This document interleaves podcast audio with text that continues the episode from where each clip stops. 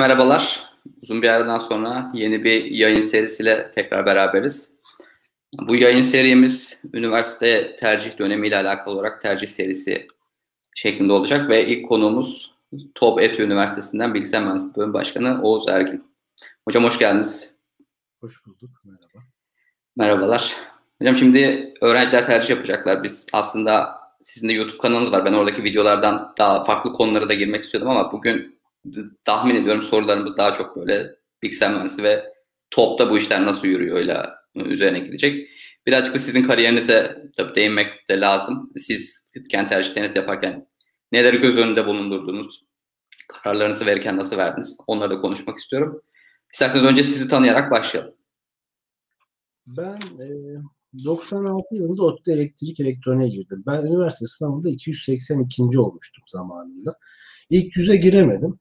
Ama ben şimdi o zaman tercih yaparken bize dediler ki benim böyle bir videom da var. Elektrik bilgisayarı kapsar mı diye.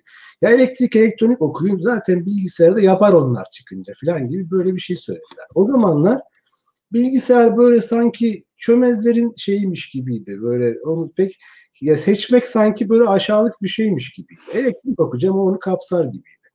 Biz de hep beraber bütün arkadaşlar elektrik seçtik. O elektroniğe böyle bütün dershane sınıfı olarak oraya girdik denebilir. Ben 2000 yılında ODTÜ Elektronik'ten mezun oldum. E, Amerika'ya gittim. New York State'e Binghamton'da doktorama başladım. Yani yüksek lisansa başladım. Sonra doktoraya geçtim. E, 2004'te doktoramı bitirmeden Intel Barcelona'ya geçtim. Intel Barcelona'da tezimi yazdım hem çalışırken. Bir buçuk yıl kaldıktan sonra Türkiye'ye döndüm. 15 yıldır TOBETÜ'de hocayım. Arada bir yıl e, Notre Dame Üniversitesi'nde hocalık yaptım. E, şey Chicago'ya yakın bilmeyenler için. E, bir yılda futbol takımı iyi diye herkes biliyordur da Amerika. Türkiye'dekiler bilmiyordur Notre Dame'ı. Bir yılda ben İskoçya'da Edinburgh Üniversitesi'nde araştırmacı olarak çalıştım. Hani e, Türkiye dışında üç farklı ülkede, Amerika'da iki farklı yerde yaşamış biriyim. Son beş senedir de TOBETÜ'de bilgisayar mühendisliği bölüm başkanıyım geçen sene yani evvelsi sene de yapay zeka mühendisi bölümünün kurucu başkanıyım. Onu geçen sene bıraktım.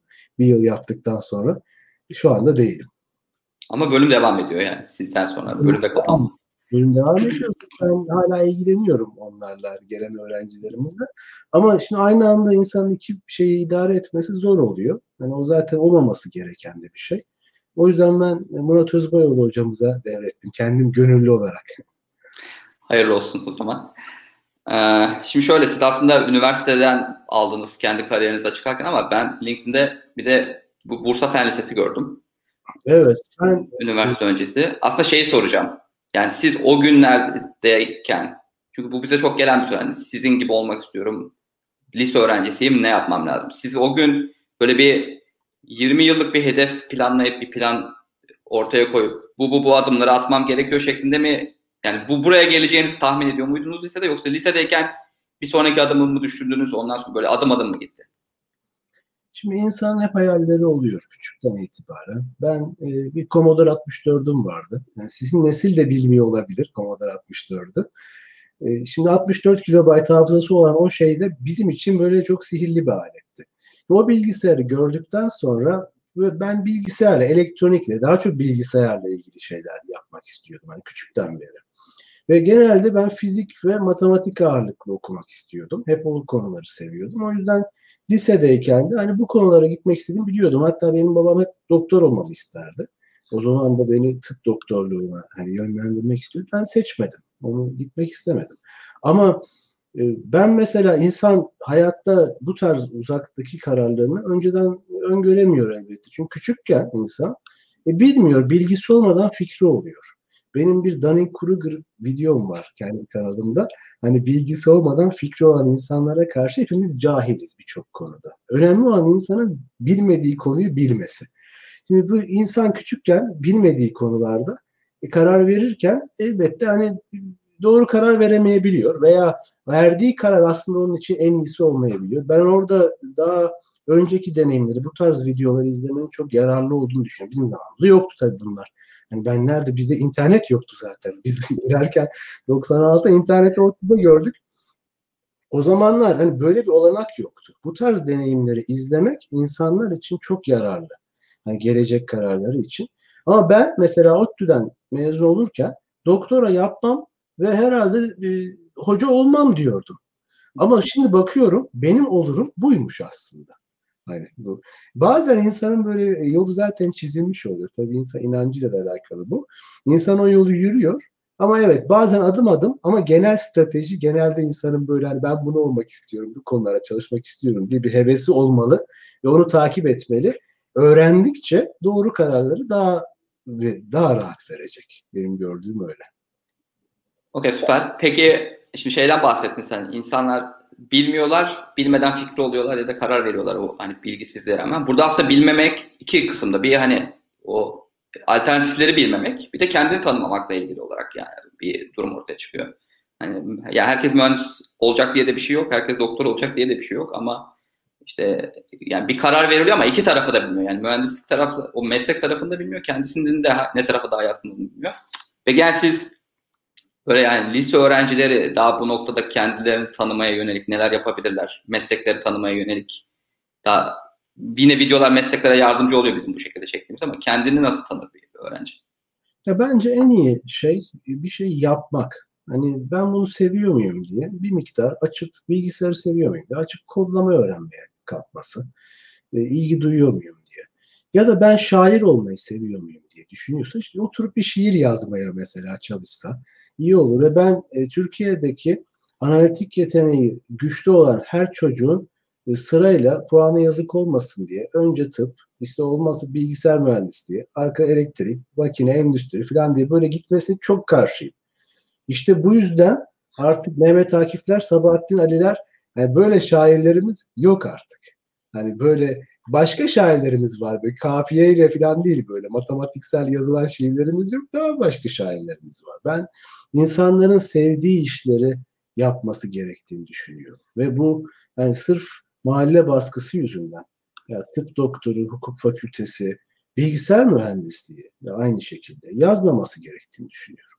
Ya buna ilgi duyuyorsa yazsın. Tamam bilgisayar mühendisliği biraz şöyle bir konu. Bütün çağ bilgisayara, yapay zekaya her şey oraya gidiyor ve biraz daha merkezi bir şey oldu artık. Yani programlama her alanda gerekli olacak. Büyük ihtimalle ilkokullara kadar inecek. Yani bu böyle bir alan ama insanlar birazcık denerlerse yani bunu yapmadan önce. Ben e, kendi videolarımdan birinde önermiştim. Hukuk fakültesi seçeceksen git hakimleri, savcıları incele. Girip duruşmadan oturma hakkın var ülkede. Otur, bak bakalım bu avukatlar nasıl çalışıyor. Ben bunu olmak istiyor muyum? Hani kendimi orada gör. Ben bu ilgimi çekiyor mu böyle bir şey? İnsanların denemesi en güzel yol bu zaten bizim eskiden de yöntem ya çocuğu çırak diye verirsin bakkalın yanına veya işte kuaföre. Çocuk biraz öğrenir hem hayatı öğrenir hem o mesleği öğrenir. Onu yapmak istiyor mu mesela? Onu da öğrenir. Ben en iyi yöntemin yapmak olduğunu düşünüyorum. Bir miktar. Hani tamamen yapmak değil. Bizim üniversitemizde de öğrenciler mesela araştırmaları seçiyor, seçecekler. Bazen kararsız kalıyor. Ona mı gitsem buna mı gitsem? Ben diyorum birine git. Yap ama. Yani tam olarak yap. Böyle ucundan 10 dakika baktım çıktım yok. Sonra beğenmediysen değiştir. Yani olmadıysa değiştir. İnsanların birazcık bu kararı vermeden önce yapmaları kendileri için en iyisi. Aslında sizin e, yani hani baktığımız zaman bir önce doktoradan sonra da aslında deneme noktasında doktora yapmışsınız sonra bir piyasada araştırmacı olarak çalışma döneminiz var. Ama mesela akademisyenlik daha sonrası geliyor. Sizin için mesela bu geçiş nasıl oldu? Orada neyi beğen, niye denediniz hatta ve sonra niye bu tarafa tekrar geri geldiniz? Ya orada birkaç şeyi beğenmedim tabii aynı anda. Bir, e, ben şimdi doktoradan çıktım. Tabii insan yurt dışında olduğu zaman e, şöyle bir ikilemde oluyor. Ben ülkeme dönmek istiyorum ama işte burada kalıp biraz daha deneyim mi kazansam işte Semih Şahin önünde olduğu gibi hani biraz daha deneyim mi kazansam e, acaba dönsem mi orada bir şeyler mi yapsam falan gibi bir ikilemde kalıyor. Ben işte arada bir yol olarak Barcelona'da Intel'e gitmeyi yani hem Türkiye'ye yakın hem de Intel olan bir yere gitmeyi tercih ettim ama şimdi kültür şoku daha ağır Amerika'dan İspanya. Çünkü İspanya İspanyollar için. Yani Barcelona Katalanlar için, Türkiye Türkler için. Amerika herkes için. Hani bu e, öyle öyle bir sistem bu. Hani bilenler bilir bunu zaten. Avrupa daha e, milliyetçi bir yerdir. Bu. Ben e, kötü anlamında söylemiyorum ama şimdi İspanya'da e, çok Barcelona ciddi bir Türk komünitesi yok. Ve şimdi ben orada öyle yaşamak istiyorum. İş deneyimi olarak da. E şimdi ben orada kaldığım sürece benim 5 tane patentim bir dizi yayınım oldu. 10 yıl daha kalsaydım işte 50 patentim 10 çarpı yayınım olacaktı. E, e, ya ben ne yapacağım bu yayınlarla öleceğim gömüleceğim mi beraber hani bu böyle düşündüm. Kendimi 10 sene sonrasında görünce bana anlamsız geldi bu hani ne yapmaya çalışıyorum ben diye geldi bana orada. E, ya ben onu orada yapacağım buraya gelirim hem e, gençlere yardımcı olurum. Hani sonuçta bizde bir yatırım yapılmış Türkiye'de. Hani bunu geri ödemek açısından da. Ben öyle düşünerek bir miktar Türkiye'ye döndüm. E, tabii o sırada dolar daha düşüktü. Yani o maaş, aradaki maaş farkları falan çok azdı. Yani e, bu kararı almak daha e, e, hani manevi sebeplerle alınabiliyordu. Tabii Amerika'ya dönseydim, Avrupa maaşları daha düşük, Amerika'ya dönseydim daha yüksek maaş alırdım. Ben Türkiye'ye dönmeyi tercih ettim hani o sırada. E bu tabii duygusal sebeplerle alınan bir karar. Ben buraya gelmeyi, burada böyle bir işe kalkışmayı daha tatmin edici gördüm ve şu anda da memnunum. Hani bu parayla satın alınamayacak bir tatmin bu. Zaten ben gençlere de aldıkları kararlarda parayla e, motive olmamalarını, paranın bir amaç değil araç olduğunu unutmamalarını öneriyorum. Çünkü ne zaman öleceğini de belli değil. Yani bir evin varsa e, zaten zamanın çoğu işte geçiyor o sevdiğim bir işte çalışmak çok önemli ve de hakikaten anlamlı bir iş yaptığını hissetmeli insan. Hani böyle bu dünyaya bir şey katıyorum diye düşünmeli. O yüzden ben e, gençlerin parayla böyle hedefi para olarak koymaması gerektiğine inanıyorum. Süper. O zaman şimdi yine gençlerden bahsettik. Ee, tekrar ben üniversite tercihine geri döneceğim. Bilgisayar mühendisliğinin de şöyle bir sıkıntı var. Yani lisedeki derslerde bilgisayar mühendisliğine, yani programlamaya yönelik bir şey yok. Yine tam fizik var, matematik var. Bunlar genel mühendisliğin üzerine kurulduğu dersler. Ya da tıpa gidecekseniz biyolojiyle birazcık fikir sahibi olabilirsiniz ama bilgisayar mühendisliğinde böyle bir imkan çok fazla yok. Hala da liselerin çoğunlusundan. Bazı özel üniversiteler bildiğim kadarıyla açıyorlar programlama dersleri. Peki yani bir lise öğrencisi işte lise 2, lise 3, lise 4 şu an tercih yapacak durumda olan öğrenciler. Bilgisayar mühendisliğinde ne beklemeli ve hatta sizin gerek kendi öğrencilik döneminizden gerek de şu anki işte e, hocalık döneminizden baktığınızda ne tip öğrenciler daha çok başarılı oluyor bilgisayar mühendisliğinde ne tip öğrenciler zorluk çekiyor? İlk kısmını şöyle söyleyeyim. Biz e, gençken ve ortaokuldayken Anadolu Lisesi'ne, Tekirdağ Anadolu Lisesi'ne gidiyordum ben. Şimdi benim babam subay emeklisi olduğu için benim böyle şeyim sürekli değişik. Tekirdağ Anadolu Lisesi'nde ortaokul okudum ben. O zaman ya işte Almanca seçecektim ya da bilgisayar seçiyordum galiba. Öyle bir şey vardı. Şimdi ben ısrarla bilgisayar seçiyordum ve ısrarla açılmıyordu o seçenek hani bize. E, o zaman da hani böyle yeterince insan oluşmadı diye. Çünkü sınıftaki insanlar istemiyorlardı. Şimdi o zamanlar e, internet yoktu şu anki elimizdeki kaynaklar yoktu. Ya interneti bakın biz 96'da e, ODTÜ'ye girdiğimde internet okuldaydı. İki sene sonra ben modem aldığımda e, okuldan te, okula telefonla bağlanıyorduk. Sekiz tane hat vardı. Öyle ADSL falan değil. Bildiğin şehir içi arıyorduk. Hatta fatura geliyor diye annem kızıyordu bana. İnternete bağlanıyorum evden diye. Hatta şöyle düşünüyordu. Amerika'ya bağlanıp duruyor sürekli. Ya çok yazacak bu diye hani düşünüyordu. O o kadar yeni bir şeydi ve internette Google yoktu. Alta Vista falan vardı. Şimdi Udemy var, YouTube var. Google'da birçok olanak var. İnsanların bilgiye erişmesi çok kolay. Yani gidip de lisede bir hocanın ona ders vermesini beklemesi gerekmiyor öğrencinin. Gitsin, bulsun, çalışsın, hani kendisi öğrensin e, bu çok zor bir şey değil. Yani girip bir Python programına e, girmesi çok zor bir şey değil. İkinci soru da kimler daha başarılı oluyor konusu. Bence her alan için söylüyorum bunu sadece bilgisayar için değil. E, çok zeki olanlar değil, disiplinli çalışanlar başarılı oluyorlar. Yani şimdi şöyle bir şey var. Zeki ama çalışmıyor diye bir çocuk profili var bizde. E, şimdi bizim üniversite buna uygun bir adam yer değil. O adam gelirse burada hemen derslerden kalabilir. Yani çok rahat bir şekilde. E, bilgisayar projeleri böyle 10 dakika baktım çıktım şekilde uzun süre sabır sebat gerektiriyor. O yüzden de öğrencinin daha disiplinli çalışmaya hazır olması, biraz da bu konuları seviyor olması lazım. Çünkü bütün gün kod yazacak ekran karşısında hani nefret ediyorsa bundan hani yapmasa iyi olur onu. Hani. Evet doğru yani benim de en böyle başta zorluk çektiğim şey saatlerce bir şey üzerinde oturup hani ekrana bakabilmekti. Ondan sonra 5-6 saat geçtiğini fark etmediğime karar yani fark etmediğimi gördüm yani zamanın nasıl geçtiğini.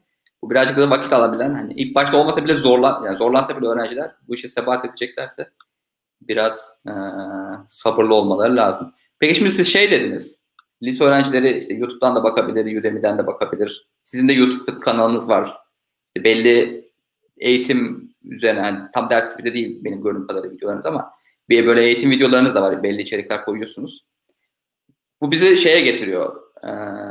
Böyle de çok soru geliyor. Ben dışarıdan üniversite okumadan bu işleri işte YouTube'dan, Udemy'den efendim değişik programlar üzerinden üniversiteye girmeden de yapabilir miyim? Burada bir öğrenciler anladığım kadarıyla üniversite sınavına hazırlığı birazcık yani boşa harcanmış bir efor olarak da görüyorlar belli noktalarda ama sizce bu yol nasıl bir şekilde izlenmeli? Şimdi çağın değiştiği bir gerçek. Bu salgın zamanında benim YouTuber olmam salgınla başladı zaten. Ben geçen sene Mart ayında biz kapanınca o sırada bizim e, TOBETÜ'de 3 dönem ya işte tam finallere yaklaşıyoruz. Bizim hem yapamadığımız dersleri paylaşmamız hem de sınav yapmayı öğrenmemiz gerekiyordu. Benim çokça küfür yediğim ekşi sözcük sözlükte o zamana denk geliyor işte bu sınavlara kamera koyma falan gibi. Biz ilk kuralları koyan benim o. Tobetu acımasız online sınav kuralları diye ararsanız ekşi sözlükte o benim o 25 sayfa boyunca bana saydıkları.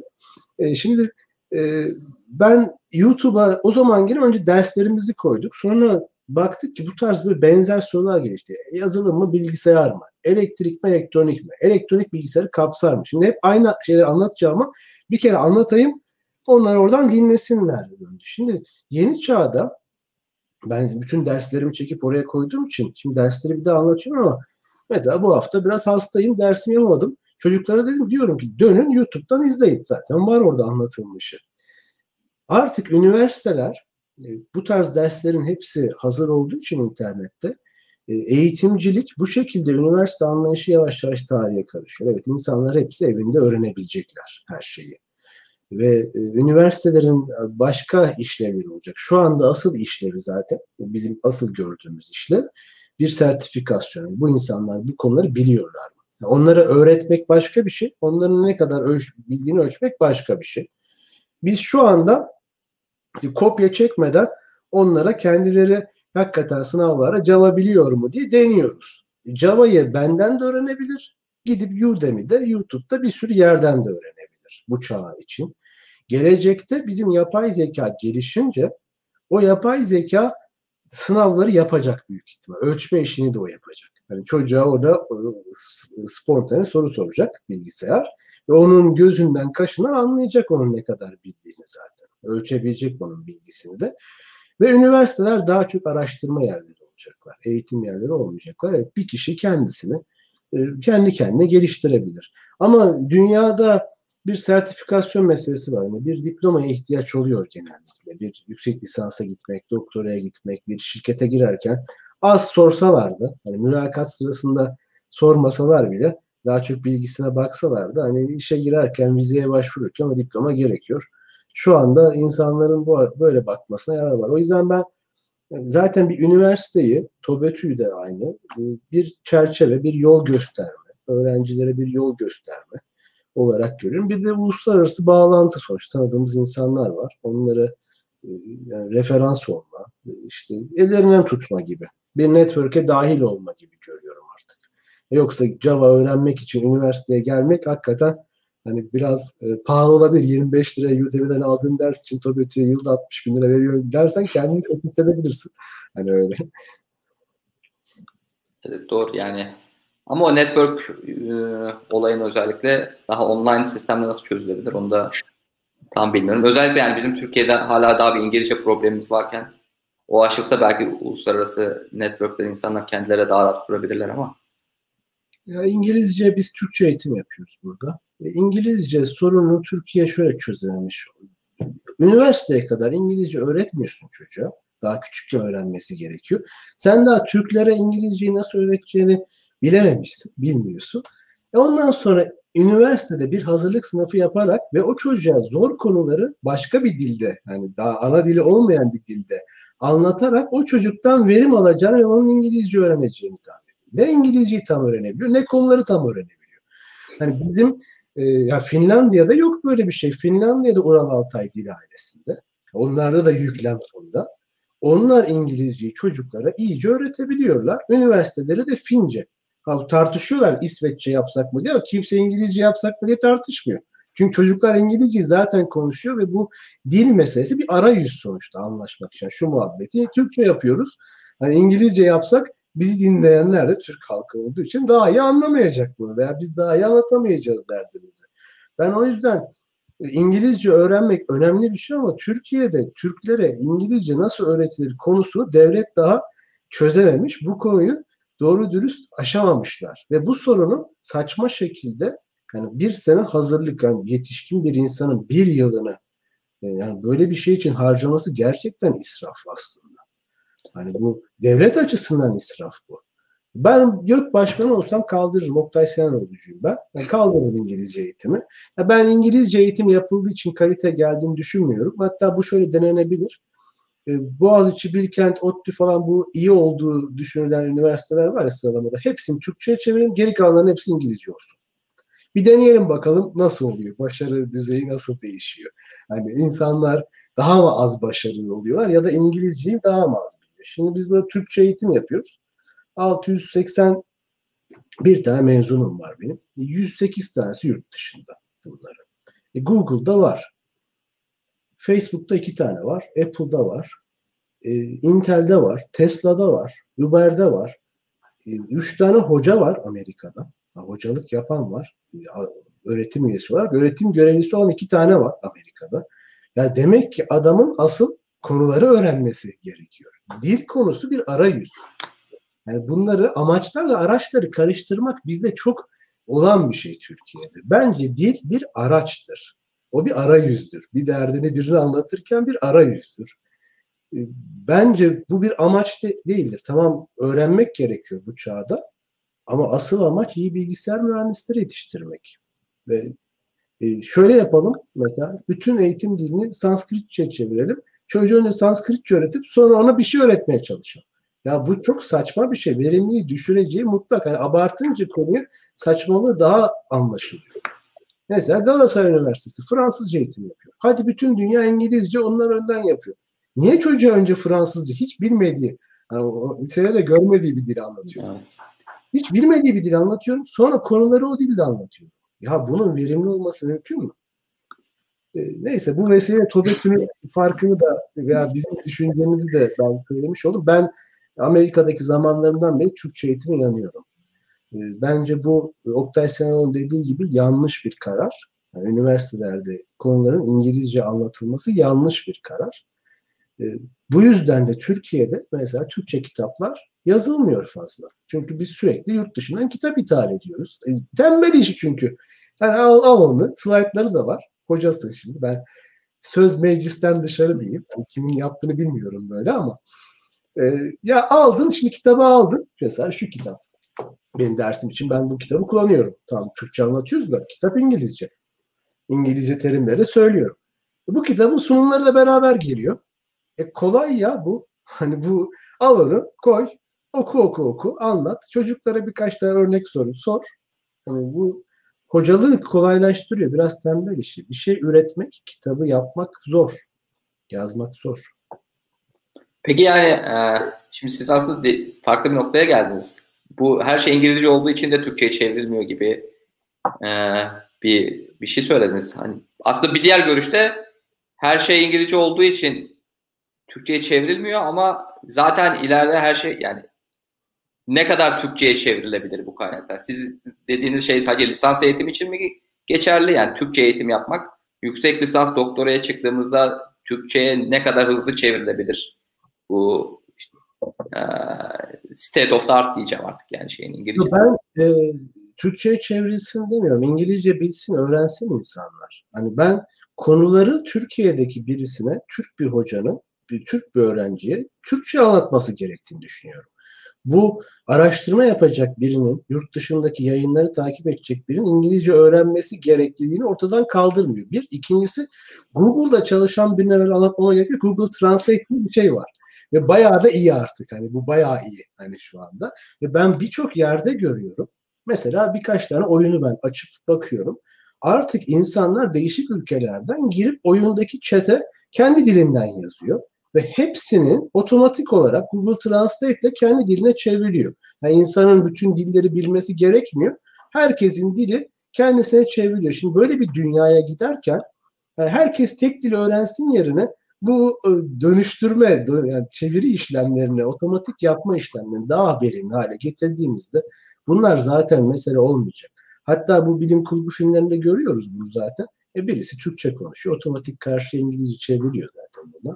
Hani bu olacak. Bu olacağını çok net görüyorum. Evet. Bunun içindeki biri daha net görüyordur benden diye tahmin ediyorum. Yani evet. Böyle bir şey zaten bu yani doğal dil işleme bayağı popüler bir program. Özellikle yapay zeka ile makine öğrenmesiyle şu an. o, o da öne çıkan alanlardan. Buraya doğru bir yönelik en azından bir çaba var. Peki hocam şu an tekrar e, bir top mevzusuna dönelim. Siz az önce laf arasında bahsettiniz. E, topta sene 3 dönem diye.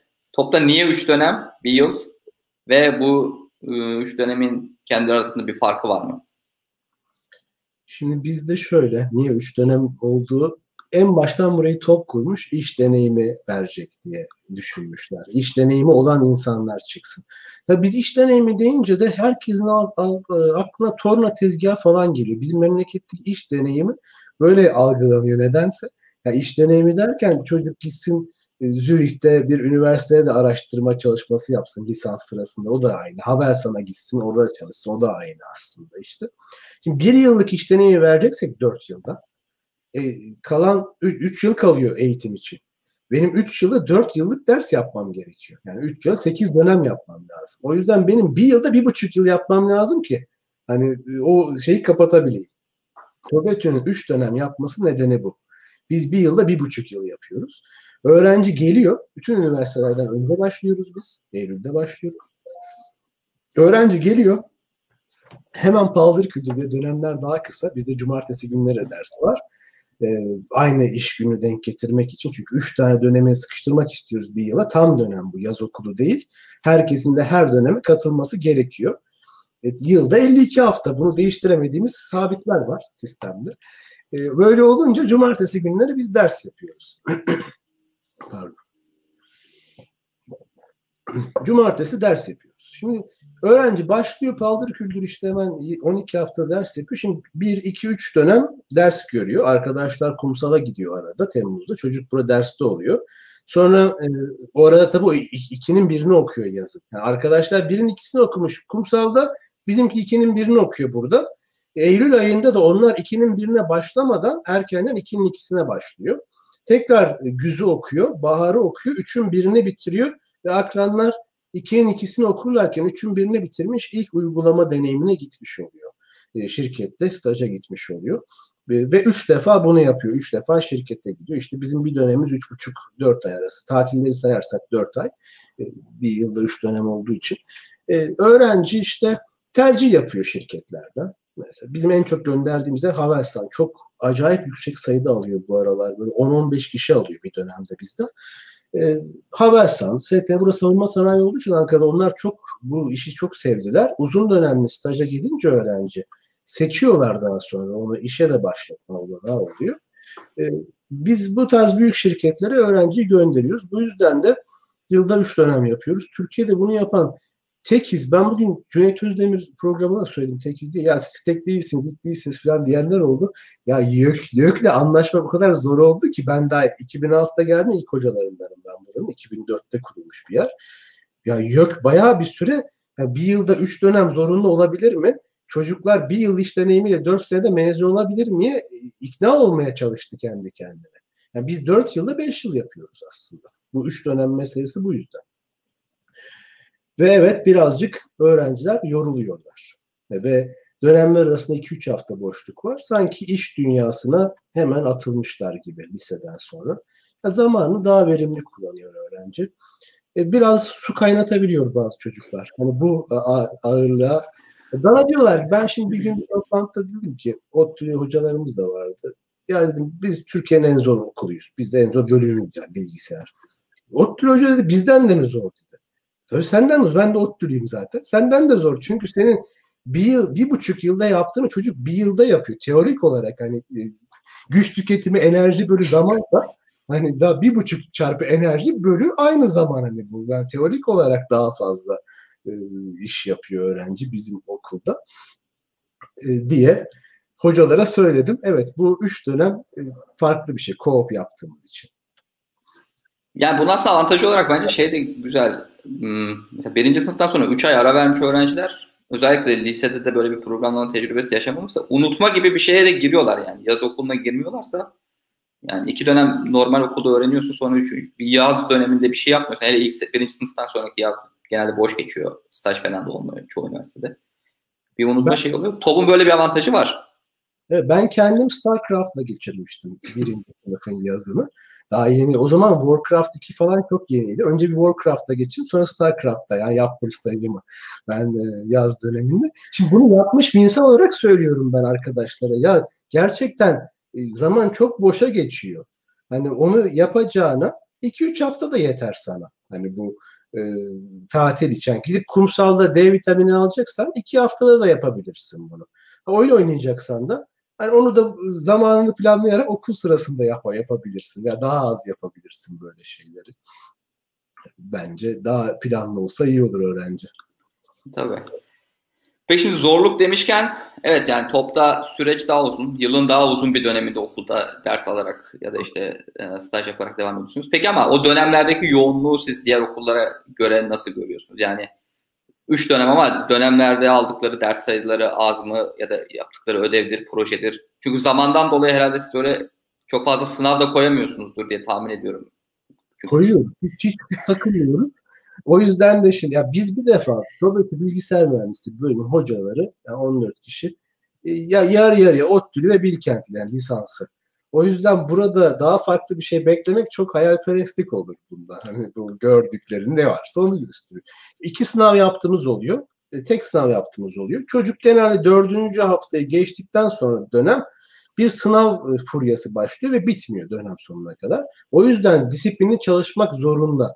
Yani her hafta sınavı var, sürekli ödevi var, projeleri var ve e, bazı öğrenciler sanki sadece sizin kendi dersiniz varmış gibi davranıyorsunuz diye de şikayet edebiliyorlar. Ama bu, bu böyle. Bu böyle. Yani biz gereğinden e, taviz vermiyoruz. Ve şöyle bir konu da var. Şimdi az önce belki söylesem daha iyiydi. E, bizim zamanımızdaki lise eğitimiyle şu anki lise eğitimi Türkiye'de biraz farklı. Biz nereden gözlemliyorum bunu?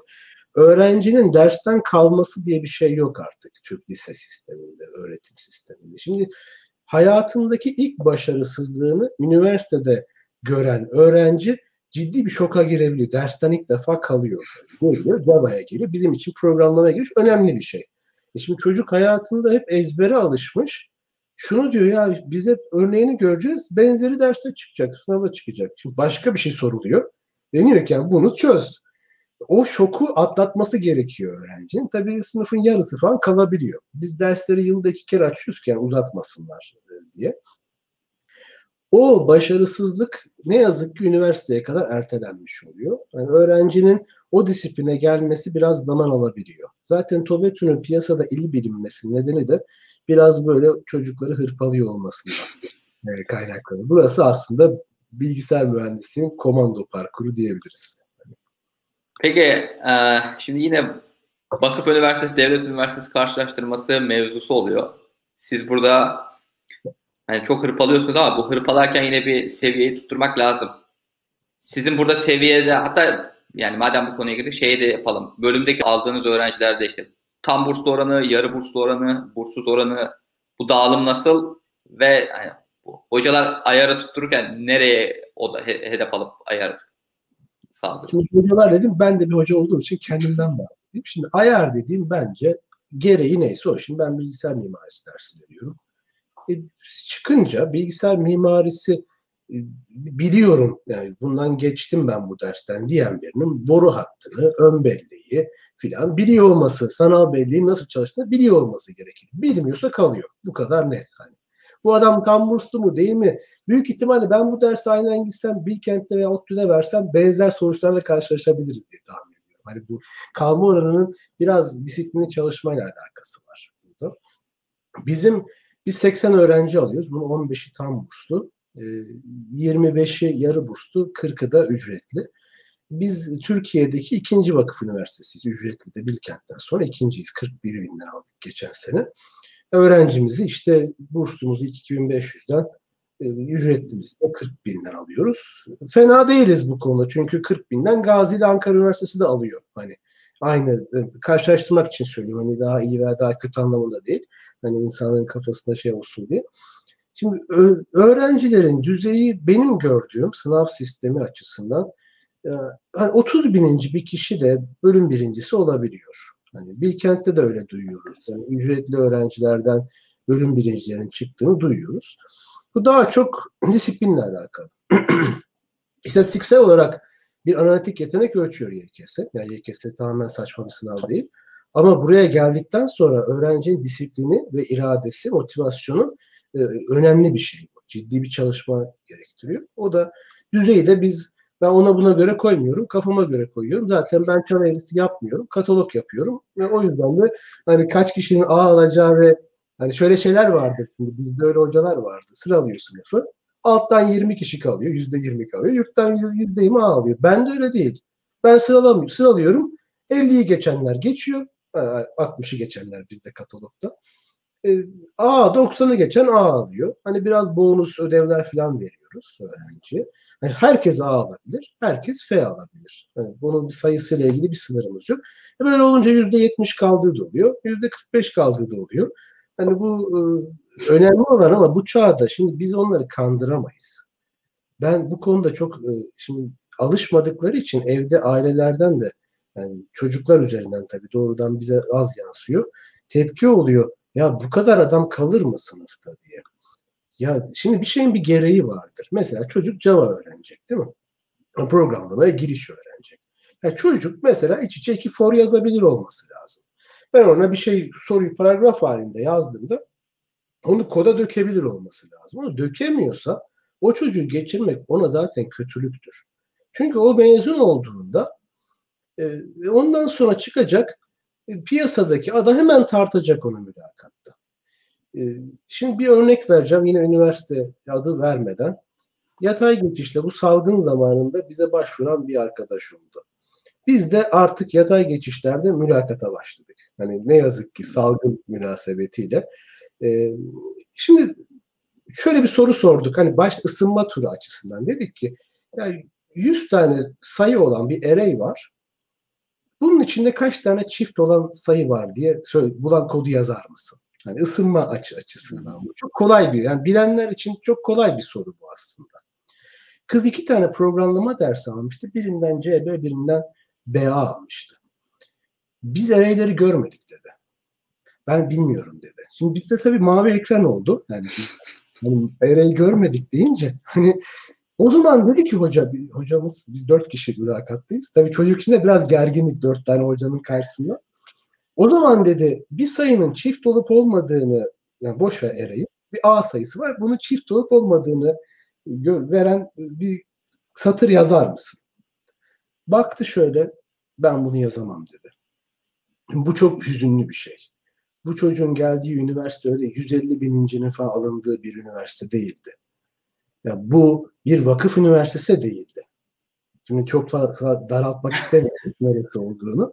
E şimdi bu arkadaş geri dönüp de e, bunu programlamayı kim öğretecek? Birinci sınıfını geçti bu. E mezun olunca nasıl işe girecek? Ya bu çocuğa iyilik mi yapılıyor şimdi? Ya bize baştan kızıyorlar kopya konusunda önlem alıyoruz diye. Ya biz bu arkadaşlar bu hallere düşmesinler diye. Sonra da gidip de orada burada bu, bu tarz sorulara yanıt veremezse benim öğrencim ya senin bölüm başkanı olduğun bölümden böyle adamları mı mezun ediyorsun derse laf bana gelecek. Ben kendime laf getirir miyim? Getirmem. Hani o yüzden biz e, gereği bizce neyse, uluslararası gereği neyse Yani ben öğrencilerimin Google'a Apple'a gitmesini istiyorsam o düzeyde çocuğun kod bilmesi, veri yapıları bilmesi, algoritma bilmesi gerekli.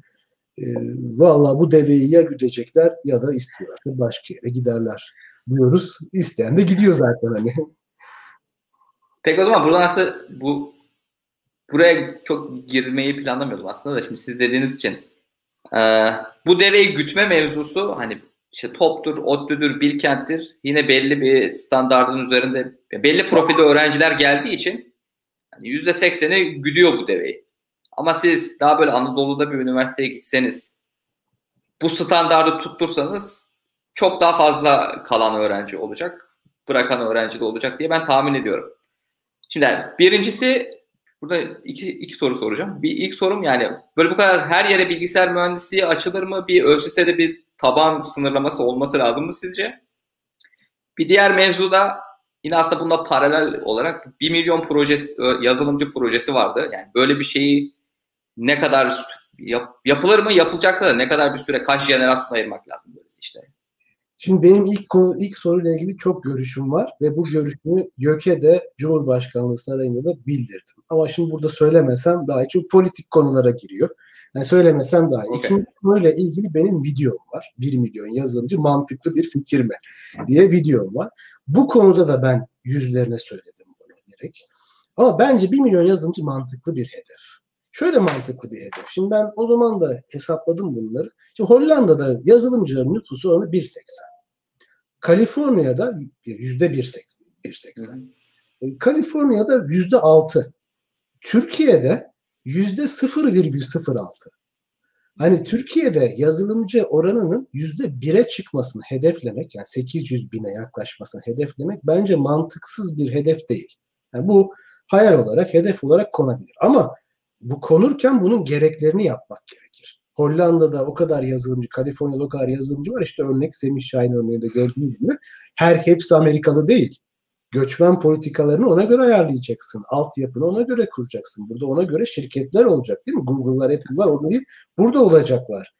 Buna göre vergi politikaların buna göre olacak. Bunlar yapılırsa 1 milyon yazılımcı bence ulaşılmayacak bir hedef değil. Bence olması gereken bir hedef. Ama ben 2-3 aylık kurslar hazırladım. İşte e, geldiler bana. Biz konuştuk onlarla.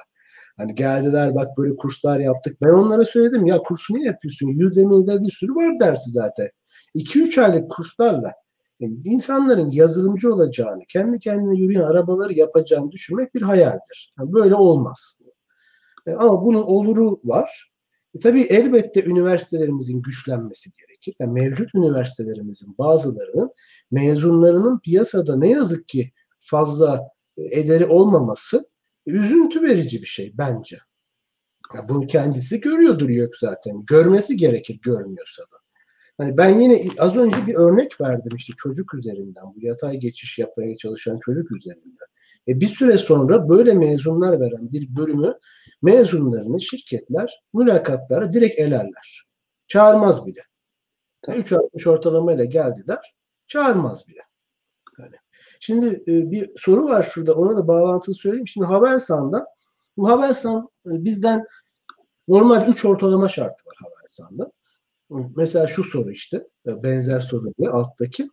E, Şimdi bizim öğrencilerimizde o, o sıralama ortalama şartı iki buçuğa kadar düşüyor. Çünkü bir sene geldi Havelsan dediler ki ya bir sürü kontenjan var kimse seçmiyor.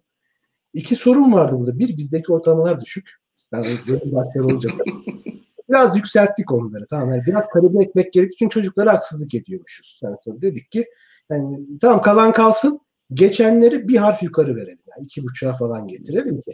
Yani o zaman ortalamaları biraz daha anlamlı olsun. İkinci haber sahnelere ben dedim ki arkadaşlar üçün üstünde adam arıyorsun. Benim iyi adamlarım zaten yurt dışına gidiyor. Zaten adamların başka planları var. Araştırma falan yapıyor. Ya sen nereden toplayacaksın adam? Biri Google'da, biri Facebook'ta, biri bilmem nerede. Hani diyor ki bana e, niye bunlar bizi seçmiyor? Şimdi sen e, şunu yapamazsın. Her üniversitenin 3 ortalamasını aynı kabul edemezsin. E, bizim üçümüz, bizim bizim üçümüz, onların üçü, onların üçü. O yüzden Havelsan bize özel herhalde. E, şeyi bir şöyle bir uygulamaları var e, üniversite 10 bine üniversiteye giriş sıralamasına bölüyor. Mesela çocuk 10 bininci oldu. Bir çıkıyor o zaman. Ortalamayı onu ekliyor. Öyle olunca iki buçuk olan çocuk üç buçuk oluyor. Hani onu yaptığı için iki buçuğa kadar indirebiliyor bizim ortalamaları. Çünkü biz zaten en kötü giren 40 bininci olduğu için zaten 0.25 kafadan ekliyor herkese bu ortalamayı. Havelsan bizde o yüzden bayağı da alıştı bize herhalde. Çok da mezunumuz var. 43 tane mezunumuz çalışıyor Havelsan'da. En çok mezunumuzun çalıştığı yer orası. E, böyle bir şeyimiz var. E, anlaşmamız var diyelim hani. Yani denediler, memnun kaldılar. Hem çok alıyorlar, hem stajı alıyorlar, hem e, işe alıyorlar. E, yalnız ben tabii şunu demek istemiyorum. Yani Özyeğin de kötü bir üniversite değil. Başka bir sebep de olabilir. O anda başka bir yani stajlarımız mesela Özyeğin'de 4 hafta ya da 6 hafta tam bilmiyorum. 6 olabilir. Yani kısa dönemli stajı artık pek beğenmiyor şirketler benim gördüğüm. Çünkü ve genelde Havelsan'da bizim çocukları onların amiri yapıyor. Onlar gelip gidiyor. Bizimkiler hep orada ya. Hani hmm. onlar çavuş oluyor bir anda onbaşı oluyor. İşte geliyor çocuklar. Ee, bir gün Havelsan'dan gene bir örnek vereceğim bizi kahvaltıya çağırıyorlar. İki sene önce, iki üç sene önce, salgından önce. Bütün bilgisayar bölüm başkanları vardı masada. Kahvaltıdan sonra bu işbirliği aslında kahvaltı bahane. E, hadi gezelim bir tesislere dediler. Hep beraber geziyoruz. Şimdi şeye gelince bir bölüm başkanımız şey diye sordu. Hangara gelince orada simülatörler var. Bu uçak simülatörleri Türk Hava Yolları'na falan kullandı. Bu alana stajyerleri sokuyor musunuz dedi. O da oradaki mühendis de gayri ihtiyar bilmiyor benim olduğumu. Sadece TOB'dan gelenleri sokuyoruz dedi. TOB'dan gelenleri sokuyoruz. Çünkü onlar uzun dönem olduğu için de onları hakikaten mühendis gibi kullanıyoruz. Diğerleri çok kısa kalıyorlar. Onlara o kadar fazla bu işlere sokmak için uğraşmıyoruz dedi. E, bunu iki üç defa söyledi. Tabii ben memnun oldum kendi açımızda hani bunu. Yani birazcık sistem farklılığı yüzünden olabilir. Hani bu şey yüzünden diye düşünmesin Tuğcan. Ortalaması falan diye değil. Onlar e, bütün şirketler aslında bu uzun dönem stajları daha çok tercih ediyorlar. Yani zaten bu dediğiniz Amerika'da otomatikman böyle ben bir aylık stajı buraya gelince hiç gördüğümü zannetmiyorum. Yani genelde bütün yazı 3 ay en azından 12 hafta ayırmanızı bekliyorlar şeyden. Ya bence de saçma bir şey. Ben Tayyip'e gittim, Aselsan'a gittim 4 hafta. Yani ne yapacaksın ki? Zaten yolunu öğren, adamları öğreniyorsun bir hafta, iki hafta. Hani bana bir iş verin diye dolaşıyorsun ortalıkta. Sana ne iş versin? Zaten iki hafta sonra yoksun. Hani verip de senden ne alacak zaten? Ne zaman öğreneceksin? Ne zaman iş yapacaksın? Ne zaman sonuç alacaksın? Hani bu 4 hafta, 6 hafta bunlar çok kısa süreler. Yani Tobetü'nün bu kısa zamanda bu kadar başarılı olması zor bir bu arada bayağı zorlandık biz 15 sene sanki böyle çok süper geçmiş gibi anlatıyorum ama bu sistemi kabul ettirmek insanlara hem baştan bilmedikleri için zor oldu ama kabul ettikten sonra şimdi beni her gün arayan oluyor. Lütfen bize adam ver diye. Ya bunlar da ağaçta yetişmiyor yani yıl hesabıyla yetişiyor. Yani 60-70 tane mezun veriyorum yılda. Hani adam yok. Piyasanın talep ettiği kalitede adamı o hızda üretemiyorum ben şu anda. Yani TOBET olarak. Ee, şu anda geldiğimiz nokta iyi ve ben staj uzun dönemli iş deneyiminin yararlı olduğunu, çok yararlı olduğunu deneyimden söyleyebilirim. Yani şirketlerde memnun ki onar onar alıyor mesela Havelsan bu dönem. Şu anda konuşurken 10 kişi Havelsan'da. Peki bu hani 60-70 yetersiz piyasa için dediniz. Bölümü genişletmek gibi bir düşünceniz var mı yakın bir gelecek? Ya biz 80'i arttırmak gibi değil de yapay zeka mühendisliği 30 yaptık bu sene. İkisi 110 kişi gibi öyle genişletmiş gibi olduk biraz. Ama şimdi kalite düşebilir tabii sayıyı arttırdıkça. Yani bu kaliteyi tutturmak bir süre sonra zor. Tamam biz Zoom'dan dersleri yaptığımız zaman oraya 100 kişi de koysan, 200 kişi de koysan belki hani aynı şey ama yani ilgilenmek biraz daha zor oluyor sayıyı arttırdığımızda. Burada en önemli şey gösterdiğimiz özel ilgi. O yüzden 80'i arttırmıyoruz. Arttırsak ücretli öğrenci alacağımızı biliyoruz. Ciromuz artar biliyoruz. Yani bunları biliyoruz hepsini. Ama yapmıyoruz. Şimdi her şeyin bir kararı var. Hani biz hoca sayımızı bu aralar arttırmak istiyoruz. Eğer hoca sayımı arttırırsam ve e, bazı derslerimi Zoom'a geçirip hani böyle uzaktan eğitime döndürüp e, hocalarımı daha çok ofis saatiyle kullanırsam yani böyle artık yeni dünya modelindeki üniversiteye geçersek o zaman arttırabiliriz. E, ama şu anda öyle bir niyetimiz yok. Anladım. Peki şimdi bu hoca sayısından da bahsedince özel üniversitelerde birazcık şeyde sıkıntı olabiliyor. Hani hocalar da devlet memuru gibi olmadığı için yani daha Hani özel sözleşmeli geliyorlar. Ee, bazı özel üniversitelerde böyle belli bir ekole yönelik, belli bir alana yönelik olarak hocalar toplanmış ben görüyorum. Topta ne çeşitte böyle hocalar var, araştırma, özellikle yani lisans sonrası, lisansta çok fark etmiyor aslında da. Lisans sonrasında. Şimdi biz buna önem veriyoruz. Yani dağınık olsun. Hem araştırma alanları açısından dağınık olsun. Farklı alanlarda olsun. Tabii yapay zeka çok uygulaması olduğu için bu konuda ister istemez çalışan kişi sayısı artıyor giderek. Yani başka alanlarda doğal dil işleme diyoruz. E zaten olmuş tamamen e, yapay öğrenme yöntemleriyle yapılıyor. Değil mi? E başka e, gidip sosyal medya diyoruz. E, yalan haber tahmin ediyoruz. İşte ne bileyim başka e, gidip bir herhangi bir veri işleyeceğiz. Görüntü işleme, bilgisayarla görü diyoruz. Hepsi yapay öğrenme olmuş. Hepsi derin öğrenme olmuş. O yüzden hani bu alanlarda daha fazla insan olması kaçınılmaz artık bölümlerde. Ben öyle görüyorum. Hatta biz şimdi yapay zeka bölümünü açmasaydık, yapay zeka mühendisliğini ayrıca açmasaydık, yapay öğrenme dersinin, hani İngilizcesi machine learning bunu, onu açmak, do, bu, bu dersi zorunlu yapmak bence bilgisayar mühendisliği müfredatlarında yavaş yavaş artık zamanı gelen bir şey. Yani biz yapay zeka mühendisi diye ayrı bir bölüm açtığımız için bunu zorunlu yapmıyoruz. Zorunlu ders zaten oluyor çünkü öbür tarafta. Yapmıyoruz. Ama bu artık öyle bir çağa geldiğimiz için o alanda biraz yoğunuz. Ama onun dışında biz hoca alırken siyasi görüşüne, e, o milletine, işte geçmişine falan bakmayız. Yayınına bakarız. Başarısına bakarız. Nerelerde bulunmuş, deneyimine bakarız. Yani özellikle yurt dışı deneyimi olmayan hoca yok bilgisayarda bizde zaten. Yurt dışı deneyimine önem veriyoruz biz görgü açısından. Onlara bakarız. E, araştırma alanı olarak da evet hani çok fazla kümelenme olmamasını tercih ederiz. E, o da bizim için önemli. Aynı hocadan beş tane olmasına gerek yok bir bölümde. Hani. Tamam. Biraz o zaman yayından gelen sorularla devam edelim. Ee, bizi izleyenlere de ayıp olmasın en azından. Şöyle biraz ilk soru hazırlığı geçen öğrenciler yazın ne yapmalı diye Tuna'dan gelmiş. Şimdi bizde hazırlığı geçme bu aralar oluyor herhalde. Yani bizde şimdi şöyle bir şey oluyor. Bizde hazırlık sınıfı da 3 dönem. O yüzden hazırlıktan öğrencinin geçmesi Ocak'ta da olabiliyor, Nisan'da da olabiliyor bizde. Her dönem başlayabiliyor bizde öğrenci. Zaten düzenli başlayan çocuklar da e, derslerden kalarak düzensiz hale gelebildikleri Bizim bölümün dörtte üçü falan düzensiz şu anda. Düzensizlik bir düzen bizde bölümde. O yüzden ben bizde hazırlığı atlayan öğrenci hemen derslere başlamasını öneriyorum. O bilgisayar programlamaya giriş dersini ben üç dönemde de açıyorum. Üç dönemde de açıyoruz. Yılda üç kere. Hemen başta ki kalacaksan yani kal hemen bir an önce sonra bir daha al. Hani çünkü önemli bir şey bu diye. Bir an önce çalışmaya başlamasını başka üniversitelerde de ben öğrencinin zamanını boşa geçirmemesi gerektiğini düşünüyorum. Yani yazın tamam oyna yine sen Dota'yı League of Legends'ı falan hani bunlara ya disiplinli mesela her gün iki saat oturup Python çalışsan yani canını çok da sıkmaz böyle şeyler hani. Hani bu biraz disiplinle alakalı. Yani insan kendini daha iyi de hissedebilir. Mesela her gün açtım ben biraz programlara baktım, biraz veri yapıları baktım dese 2-3 ayda bayağı bir şey öğrenir. Udemy'de bayağı bir ders bitirir. E, o da onu bayağı hazırlar bölüme. Ve üniversitede okurken e, başka projeler yapmak da çok önemli. Sadece dersleri takip etmek değil. Biz de araştırma projelerine sokmak istiyoruz öğrencileri ki sonra referans istiyor mezun olurken değil mi? Yurt dışına gidecek.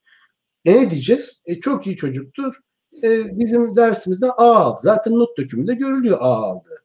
Yani onu yazmanın anlamı yok referansı. Ona benim laboratuvarıma geldi, ders dışında şu işlerde çalıştı, bu projeyi yaptı, şu yayını yaptı demem lazım ki onun bir karşılığı olsun. Zaten e, bilen bilir, referans kağıda yazılmaz. Referans telefon olur. Benim telefonumda kayıtlı arkadaşlar vardır dünya değişik yerlerinde. Önce o aranır denir ki ya ben iyi bir adam var bunu alır mısın? Mesela geçen gün ben Boris'i aradım. Boris adam arıyormuş. İşte e, dedim Edinburgh'da ya dedim bak bizde bir yüksek lisans öğrencimiz var. Hemen konuştular hemen. Yani bir de sözümüzün geçmesi de önemli tabii. Sözü geçen birinin telefon etmesi lazım o tarafa. İşte referans böyle olur ama o referansı verirken de soruyor tabii karşı taraf ne yaptı diye. Yani çok iyi çocuktur diyemezsin. ders dışında bir şeyler yapması lazım. O yüzden de biraz dersleri hızlı halletmekte yarar var. Hazırlı geçen öğrenci zamanı boşa geçirmesin. Hemen ders çalışmaya başlasın. Benim tavsiyem bu.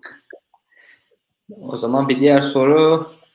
Blockchain developer smart contract alanında gelecek için bir potansiyel görüyor musunuz? Ya da gelecek için hangi alanlarda potansiyel görüyorsunuz diye ben genişlettim bu soruyu. Bunları görmüyorsanız. Şimdi bu blok zinciri konusu ilginç bir teknoloji. Ee, ama henüz ben uygulanabilir bir karşılığını görmüyorum. Hani henüz böyle zaten olsaydı millet zengin olurdu. Bitcoin, Bitcoin demesinler. Onların hiçbir karşılığı yok. Bence hiçbir değeri olmayan bir bit vektörüne gidip 20 bin dolar para vermek yani çok anlamsız geliyor bana. Hani bu e, bu hiçbir şeye bağlı değil. Hani mesela Türk lirasının karşılığı Türk devletinin, Türkiye devletinin e, bir değeri var. Onun bir güvenilirliği var. Amerikan dolarının bir güvenilirliği arkasında işte ordusu, şu bu ekonomisinin bir gücü var. Yani ona göre inip kalkıyor. Bitcoin neye göre inip kalkıyor? Elon Musk'ın tweetine göre. Yani böyle bir şeye insan götürüp yatırım yapar mı? Hani ben e, çok anlamlı görmüyorum. Blok zincirinin uygulaması e, henüz ben hakikaten anlamlı bir uygulamasını görmedim. Hani böyle zaten olsaydı hayatımda çok erken girer. Noterler öyle olacak falan diyor. İşte bu e, Özgür Demirtaş hocanın çok şeyi var. Böyle videoları. O çok taraftar çünkü libertaryen olduğu için istiyor ki devlet küçülsün. Tam ben e, gönül olarak anlıyorum motivasyonu ama fiilen bu coinlerin tamamının hiçbir değeri olmadığını düşünüyorum ben. Sıfır değeri var ve paraları ben bunun e, çiftlik bank olduğunu düşünüyorum açıkçası. Bildiğin sade zinciri. O paraları versinler, birileri versin, birileri toplasın. Oradan bu bastırsın, dolarları satsın. Öyle olduğunu düşünüyorum. O yüzden gelecekte Bitcoin falan coin işine girecekseniz çok dikkatli olmakta yarar var. Blockchain konusuysa emin değilim. Hani ben hala e, duydum böyle Türkiye'de bunun uygulamasıyla ilgili e, düşünenler duydum. Ama ben emin değilim nasıl uygulanabileceğini hala. Şimdi başka hangi alanlar? E, ya siber güvenlik mesela. Çok net bir alan bu. Çünkü artık savaşlar sınırlarda yapılmayacak. Yapılmıyor zaten. Yani sen bir ülkeye Rusya ile Türkiye'nin arası bozuluyor. Bir anda bankalarımızın sistemleri çöküyor. Allah Allah hayırdır inşallah. hani e, e, şimdi zannediyor musun ve bu çok daha fazla sen sınırda bir askeri vurarak vereceğin zarardan çok büyük zarar verebiliyorsun ülkelere bu tarz saldırılarla. O yüzden savaşlar artık siber üzerinden olacak. Bu, bu alan çok net bir alan bence. E, şimdi ben donanımcıyım. Donanım konusu ne yaparsan yap bitmeyecek bir şey. Çünkü e, bilgisayar dediğin şey bir donanım zaten. Yani onun yazılımın üzerine çalışacağı bir donanıma ihtiyaç var zaten. E, bu da üzerinde çalışılan daha hızlı olsun. Daha da hızlı olsun. Bazı alanlar var. Kuantum hesaplamayı da mesela çözmeye çalışıyorlar. Bence bu da ilginç bir alan. Yapay zeka zaten bir sürü uygulaması var yapay zekanın. Onun kendi içinde bir sürü alanı var. İşte doğal dil işleme gibi, bilgisayarla görü gibi. Hani biz yakın zamanda şu mesela şu anda konuşan bu adamın e, gerçek olup olmadığını sorgulayacaksın. Deepfake diye şeyler var. Yani bunlar çok ilginç alanlar ve insanlara giderek daha az. Mesela ben yapay zeka ile hukuk sisteminin değişmesini çok ilginç bir alan olarak görüyorum.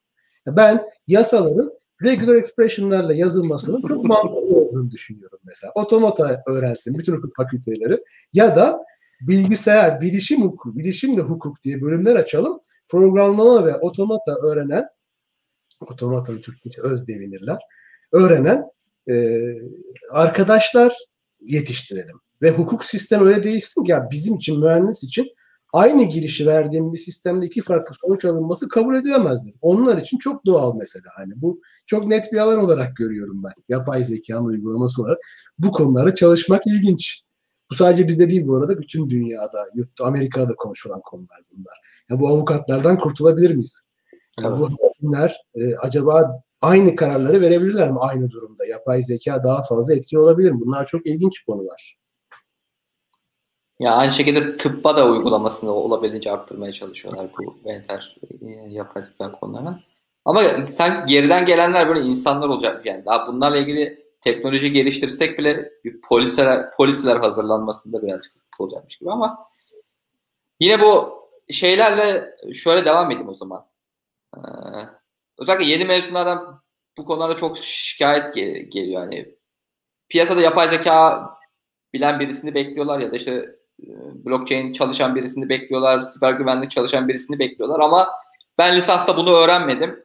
Yani lisans eğitim çok daha temel düzeyde ve çok genele hitap eden e, derslerden oluştuğu için öğrenciler lisansta neyi beklemeleri lazım ve alan seçimlerini bu sefer neye göre ve ne şekilde yapmaları gerekiyor? Şimdi bunu söyleyenler oluyor ama biz sonuçta bir çocuğa programlamanın temellerini vereceğiz. Ve bizde programla bir var. İki, nesne yönelimli programlamayı anlatacağız. Üç, veri yapılarını anlatacağız. Şimdi o da yığıtın, kuyruğun ne olduğunu bilmeden stack ve queue İngilizcesi hani bilmeyen için. Bunların ne olduğunu bilmeden gidip de e, yani hani başka bir şey blok zincirine falan girmesi nasıl mümkün olabilir ki? Veri yapısını bilmiyor daha adam hani. E, algoritma bileceksin, yazılım mühendisliği bileceksin.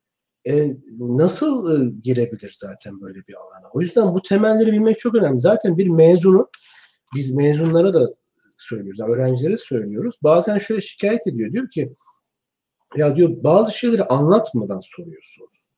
Şimdi bir anlatmadan genelde sormuyoruz ama aynı söylediğimiz, verdiğimiz örneği aynı sınavda sormuyoruz. Başka bir şey soruyoruz. Çünkü gerçek hayatta e karşısına başka bir sorun gelecek canım. Yani sen başka bir şeyle karşılaşacaksın. Sana ya dur ben bakayım benim örnek sorularımda var mıydı diye bakamazsın hani buna. Hani başka bir şey gelecek ona hazır olman lazım. Öğrenmeyi öğrenmen lazım. Ayrıca şimdi Python diye bir dil yoktu. Yani Python diyorum Python. Hani böyle daha havalı oluyorsa söylemek. Böyle bir dil yoktu eskiden.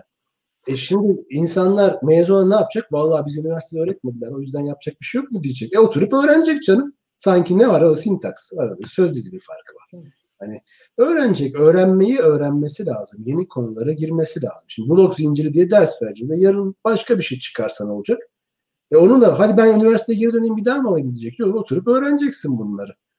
Ve bilgisayar mühendisliği mezununun en önemli bilmesi gereken şey bütün ömür boyunca öğrenmesi gerektiğidir. Yani bu devam edecektir. Bu çünkü öyle bir alan ki o kadar hızlı diyorum işte ben mezun Google yoktu. Facebook yoktu. YouTube yoktu. Benim çocuklarım YouTube'suz bir hayat bilmiyor. Yani onlar iPad'siz bir zaman görmediler. iPhone yoktu biz çıktığımızda. Hani Nokia vardı. Şimdi Nokia yok. O yüzden hani bizim alanımız böyle başka alanlar gibi değiller. Ve bakarsanız 100 sene önce bilgisayar diye bir şey yoktu. Bilgisayar mühendisi yoktu. Böyle bir meslek yoktu. Şimdi yapay zeka mühendisi diye tamam data science, veri bilimcisi Amerika'da daha fazla ama biz Türkiye'de mühendis olmayana kız vermedikleri için yapay zeka mühendisi yok öyle daha uygun gördüm. E, tamam yapay zeka mühendisi diye meslek. Şimdi soruyorlar diyorlar ki ya böyle yan alanlara e, bu tali bir alan mı? Hani yan bir alan mı? Yani bu bunun böyle ana alanı mı okusak bilgisayar? Ya bu ana diyorlar ki ana bilgisayar e, mühendislik alanları var. Elektrik, makine, bilgisayar diyor mesela. Ben girerken de diyorlardı ki elektrik, makine, inşaat, bilgisayar yan. Ya aradan 20 sene geçti. E şimdi bilgisayar ana alan oldu. Bundan 20 sene geçecek. Yapay zeka ana alan olacak. O zaman da belki doğal veri işleme bölümleri açılacak belki de hani.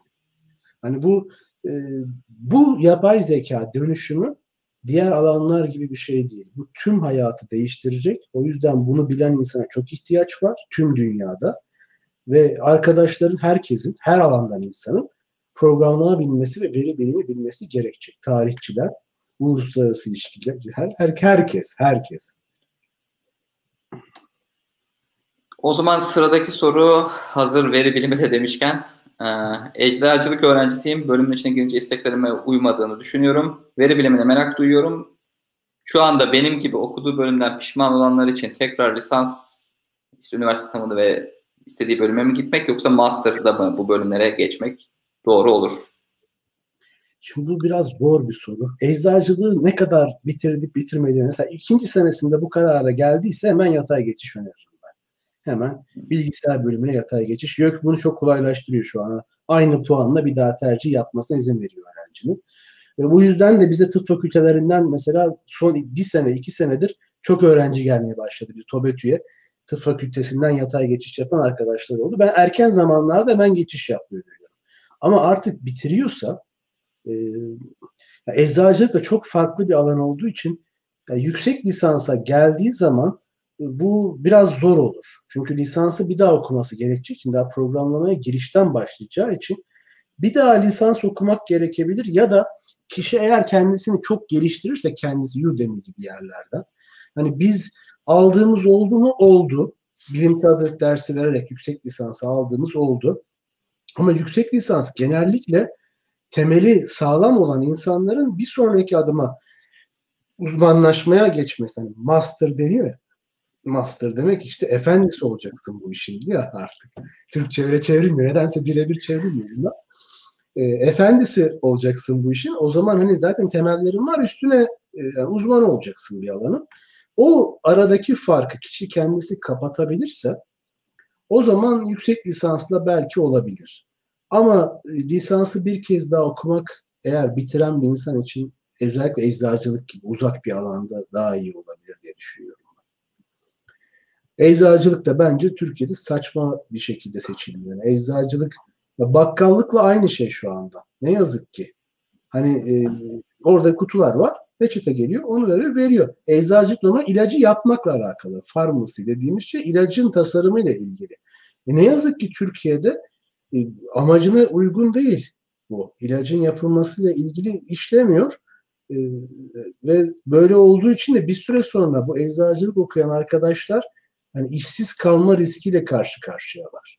Yani Türkiye'de bu işin hakkıyla yapılmadığı için deyip tekrar siyasi konulara girmeyeceğim. Susuyorum.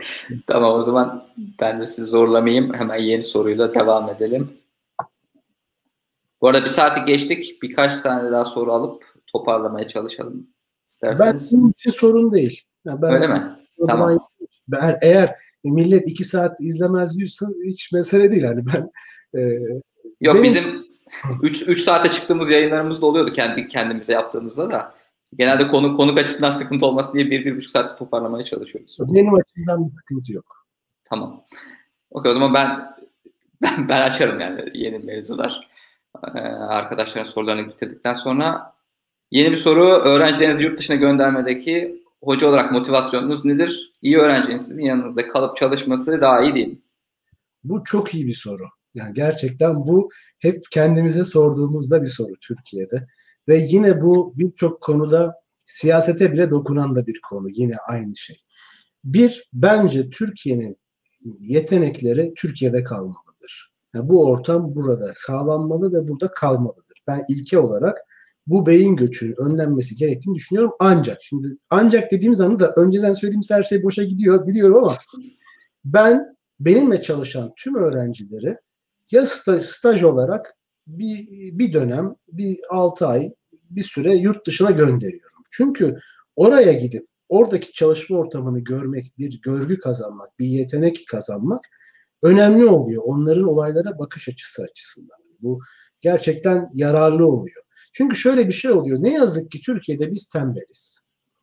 Yani biz e, çok çalışmanın tanımı bir defa yanlış. Yani üniversitelerde mesela biz Amerika'dayken ben doktora yaparken şimdi akşam 8'de ben orada çalışıyor olurdum. Benim hocam da orada olurdu. E benim yanımda bir sürü insan çalışıyor. Çinliler bir tarafa çalışıyordu. Yani herkes bir şekilde çalışıyordu. Şimdi burada saat 5 olunca kapatıp gitme şeyi var. Hani bizde öyle bir çok çalışma, yoğun çalışma özelliği yok. Şimdi çocuğu gönderince oraya, yurt dışına, insanların nasıl çalıştığını görüyor. Yani yurt, uluslararası rekabetin nasıl olduğunu görüyor. O, o çok önemli bir şey.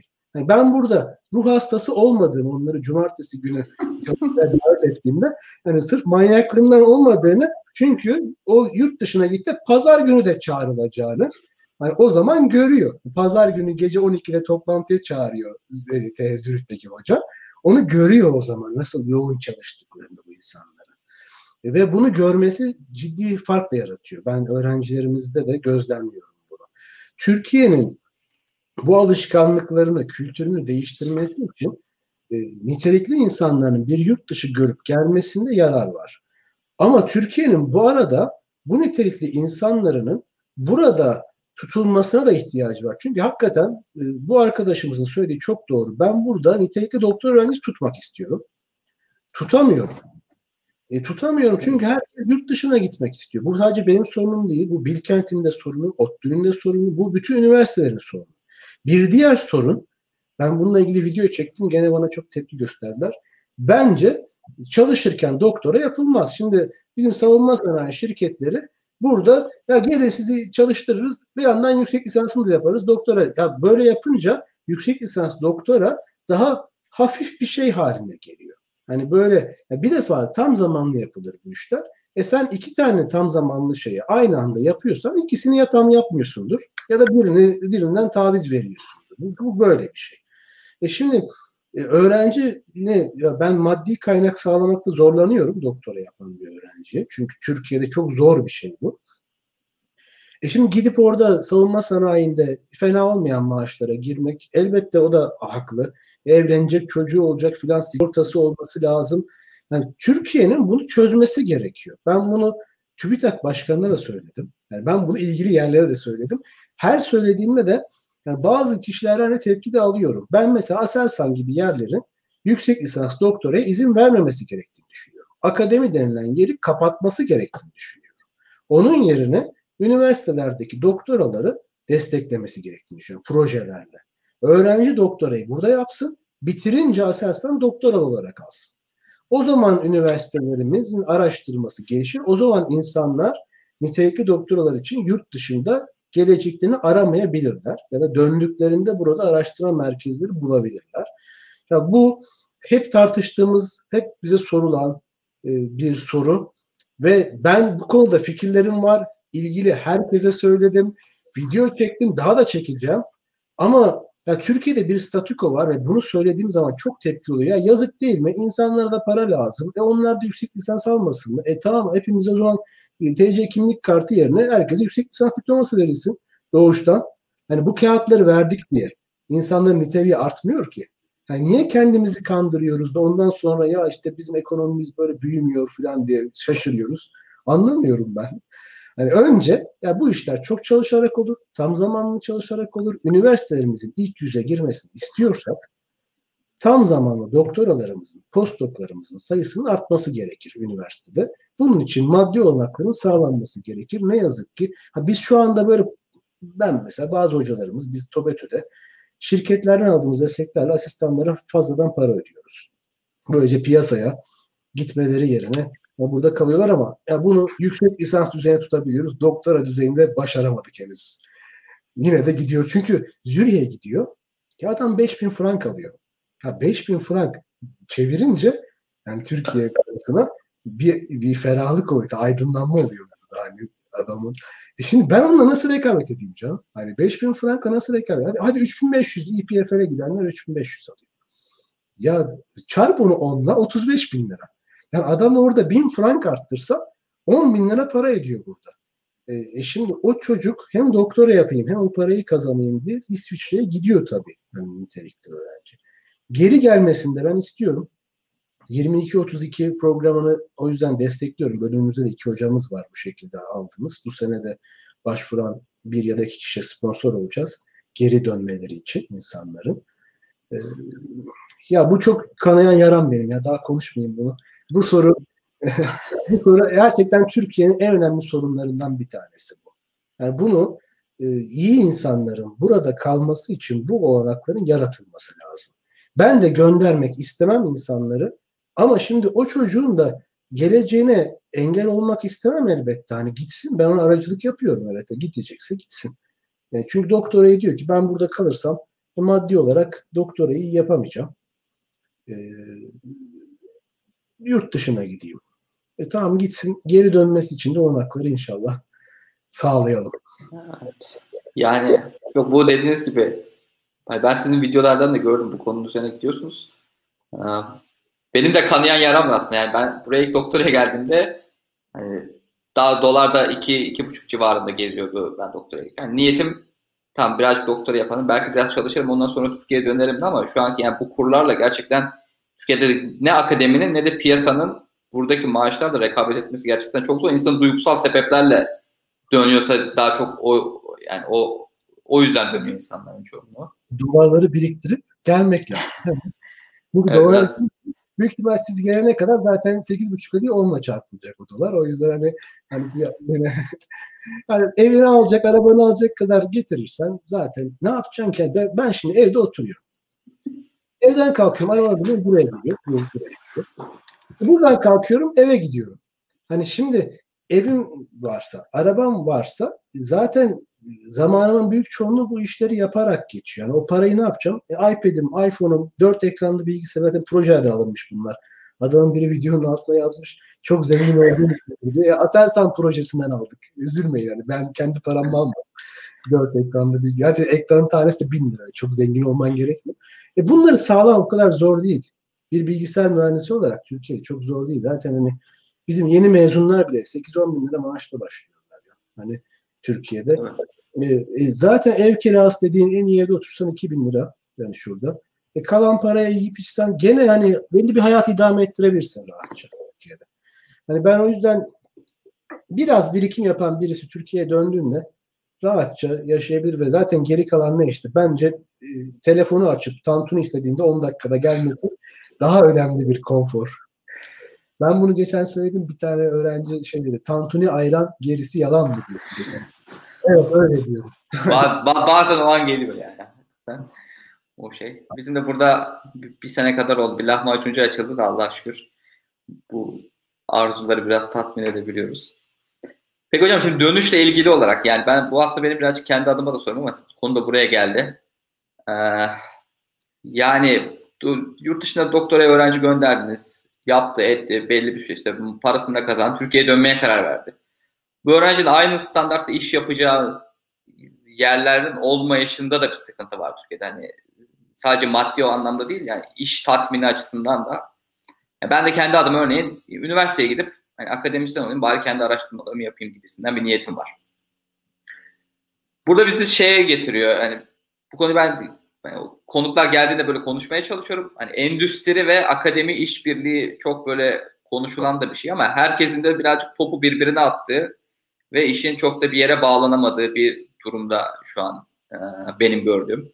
Yani bu işi nasıl arttırabiliriz yani sizin savunma sanayi olmasında da gerek yok. Yani sizin yaptığınız iş birazcık daha donanıma yakın olduğu için ben anlıyorum siz birazcık daha savunma sanayi üzerinden gidiyorsunuz ama özel sektörde bankalar olsun, telekomünikasyon şirketleri olsun Türkiye'de yine büyük şirketler bunlar. Ama çok böyle bir işbirliği yok gibi. Ya burada herkes herkesi suçlayabilir. Şimdi sanayiye sorarsanız Türkiye'de akademik e, hocalar işte daha çok böyle teorik işlerle uğraşıyorlar. Bir şey yaramaz şeyler söylüyor diyor. Üniversiteye sorarsan e, işte sanayi tam bunu parasını verip böyle belli bir e, yani tam son teknoloji bir şey yapmak niyetinde olmuyor diyor.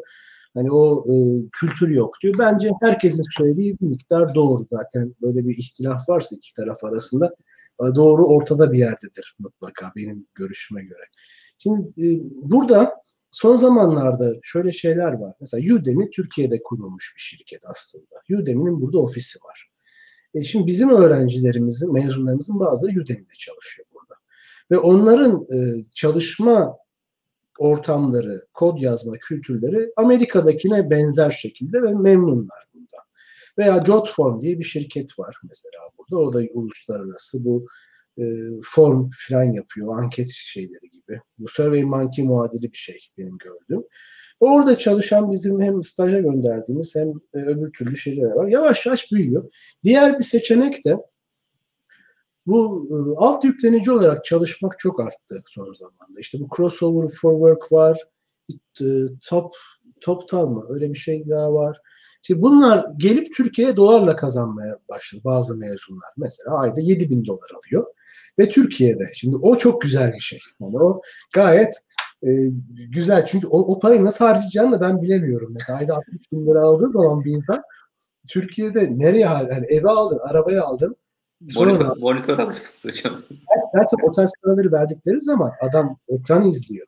Böyle yazılımlar kuruyor. Hakikaten 8 saat kod yazmanı istiyor. Böyle bizdeki gibi. İşte yine hangi şirket olduğunu söylemeyeyim. Sabah gittim. Önce kahvemi alayım. Şöyle bir geyik yapalım arkadaşlarla. Ondan sonra işte saat 10-10.30 civar bilgisayar oturayım bir haberleri bir okuyayım.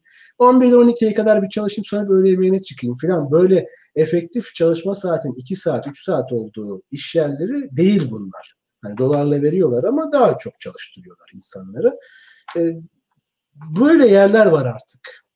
Ve evet hani bu tarz kişilerin, doktoralı kişilerin üniversiteye dönmesi bu tarz projeleri yapmaları hem, hem derslerin üzerine proje açısından yapmaları kendilerini daha rahat kılıyor böyle bir ortamda.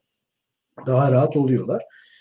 Ee, ama ufak ufak da bazı şirketler böyle alt yüklenici gibi çalışan veya Amerika'da ofisi olan bazı şirketler e, onlar da Amerika'daki ortamı e, yaşatıyorlar burada. Daha artıyor sayısı. Mesela Esen Sistem var. Bizim yine öğrenci gönderdiğimiz bir yer.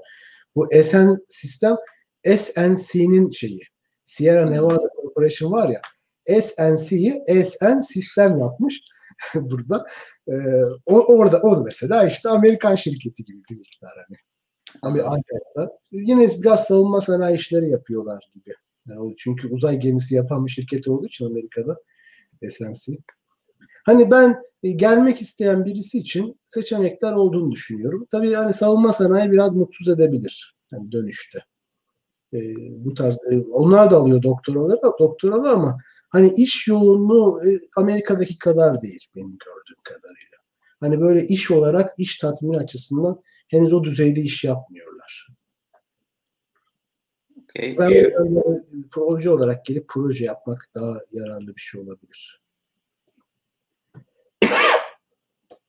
Evet, yeni bir soru gelmiş. Sizin ta faydalı olduğunu düşündüğünüz YouTube kanalı veya sosyal medya hesabı var mı? Ben şu soruya şöyle bir şey ekleyeyim. Bu işler YouTube kanallarıyla ya da sosyal medya hesaplarıyla mı olur? Kitaptır, makaledir, böyle şeyler mi yönelmek daha doğru? Ya şimdi ben kendim çok fazla YouTube hesabı e, izlemiyorum bu alanla ilgili. Çünkü çok fazla kanal var zaten. Hani insan birazcık kendi yönünü çizmesi de lazım. Yani ne yapmak istiyorsa ona odaklanması lazım. Ben o yüzden çok fazla sosyal medya hesabını takip etmiyorum. Çok fazla YouTube kanalı da izlemiyorum. Hani biraz e, hedefi belirledikten sonra hani ben işte yapay zeka öğreneceğim. Onu da şu alana uygulayacağım. Alanı da öğreneceğim. O zaman gidip Udemy'den dersler alıp hani birazcık o konularla ilgili araştırma yapınca YouTube'da zaten bir sürü videolar görünüyor. Değişik değişik. Örneğin işte ben kara deliklerle uğraşmak istiyorum işte astronomiyle ilgilim var falan diyor insan. E, ar arıyor hemen çıkıyor bak kara delik nedir, nereden gelir, kim ne yaptı, neyi bilmiyor işte dark enerji var, dark matter var. İşte bunlar nedir ben bunu araştıracağım diyorsa onları buluyor. Ondan sonra biz bir aşama sonrasında da yayınları, makaleleri okuması lazım tabii kişinin. Ama ben hep öğrenciye de bana diyor ki işte çift radal yapayım mı? Mezun olunca ne yapayım? Ya bu soruların hepsinin cevabı sende aslında. Sen ne yapmak istiyorsun? Sen önce ne yapmak istediğini bul. Ondan sonra ona göre hani arayınca bulunur bu kanallar. Ben mesela ben daha çok böyle e, sosyal içerikli kanallar e, izliyorum böyle hani e, şey değil teknik içerikli değil de sosyal içerikli izliyorum. Benim kanalım daha çok şey derslerle ilgili mesela. Yani kendi kanalım. Derslerimi koyuyorum. Arada da böyle kızıyorum. Bazı şeyleri söylüyorum. Hani bu e, hani şöyle bir şey durum da var. Şimdi bilgisi olmayan insanların fikri çok var Türkiye'de. Ve bu bilgisi olmayan insanların bazıları tabii Dunning-Kruger sendromu ile ilgili ilk, ilk çektiğim video o zaten. Ben en çok bundan muzdarip oldum. Şimdi bilmeyenler için Dunning-Kruger sendromu cahil cesareti demek. Yani az bilen bir insanın kendini çok biliyor zannederek hani kendine çok güven duyması ve karşısında daha fazla bilen bir insanın takdir edememesi sorunu. Bu hakikaten bir rahatsızlık bu. Hani insanın e, cahilliğinden kaynaklanan bir şey. Şimdi bizim memlekette e, daha az bilen, yani bizden benden ben çünkü her şeyi bildiğimi iddia etmiyorum da benden daha az deneyimi olan insanların birçok konuda görüşlerini söylediği ve büyük kitleleri etkilediğini görüyoruz. O yüzden ben bu kanalı hala etkin tutuyorum. Hala böyle videolar çekiyorum içerisinde. Ve bu tarz kişilerin artması gerektiğini düşünüyorum. Şu anda çok az. Hani ben bazen hakikaten üzülüyorum. Yani çok e, sloganlarla konuşulduğunu falan görüyorum ve bunların takip edildiğini görüyorum e, insanlar tarafından. E, daha fazla nitelikli insanın konuşması lazım. Şu anda sosyal medyamız biraz zayıf diyebilirim. Evet. Ama neyse ki sizin ben videolarınıza da baktığımda o tarz videolarınız yani teknik derslere yönelik değil de sizin daha böyle kızıp daha hani popüler konular üzerine yaptığınız videolarınız da diğerlerine göre daha fazla izleniyor yani. Evet. Aslında, aslında insanlar da bu konuda yani doğru bilgiyi aslında istiyorlar ama o konuşan adamın ne kadar kredibilitesi olduğunu bilemedikleri için sadece işte kim kim konuşuyorsa o dinleniyor gibi de olabiliyor yani. Doğru. E, bu doğru. Evet. Hani e, ya yine ben çok fazla söylemek istemiyorum. Yani ya bu sonra diyor ki insanlar e, şimdi siyasete girecek misine geliyor. Hemen böyle biz bir adım bir tık gideyim.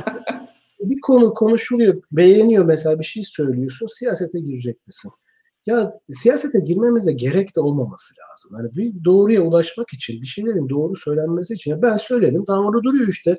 Kimse bunun sorumlusu. Açıp baksın yapsın. Yani benim de başta olmam gerekir mi bir şeyin doğru yürümesi için? Yani başında olmam gerekir mi? Eğer gerekirse bir gün o gün düşünürüz. Ama şu anda öyle bir şey görmüyorum. Yani siyasette daha fazla düşündüğüm konular var. Mesela Türkçe eğitim konusunda ben yakında bir video çekeceğim.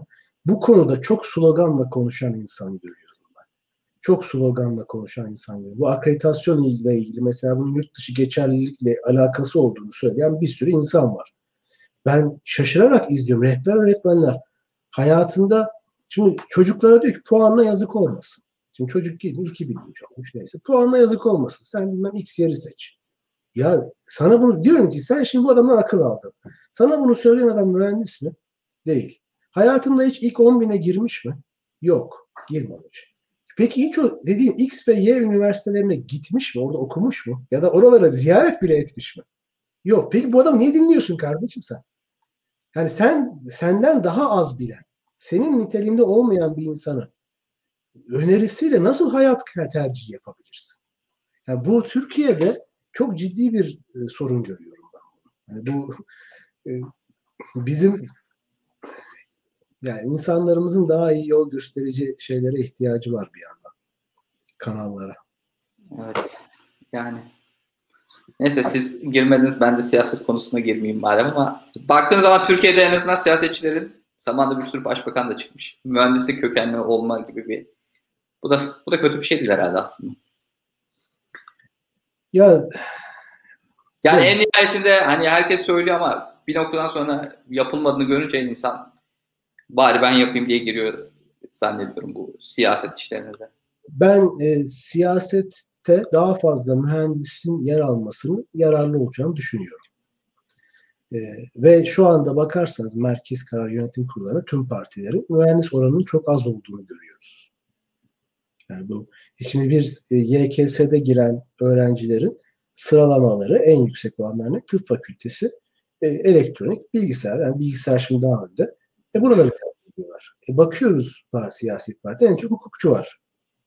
E şimdi sayısalcı analitik yeteneği güçlü çocukları e, karar mercilerine getirmezse e tabii işlerin iyi gitmemesi de doğal olabilir. Yani biraz sayılardan anlayan insanların e, hani idare etmesi bazı şeyleri iyi olur. Teknolojiden falan anlayan insanların bu karar mekanizmalarında yer alması iyi olur diye düşünüyorum ben.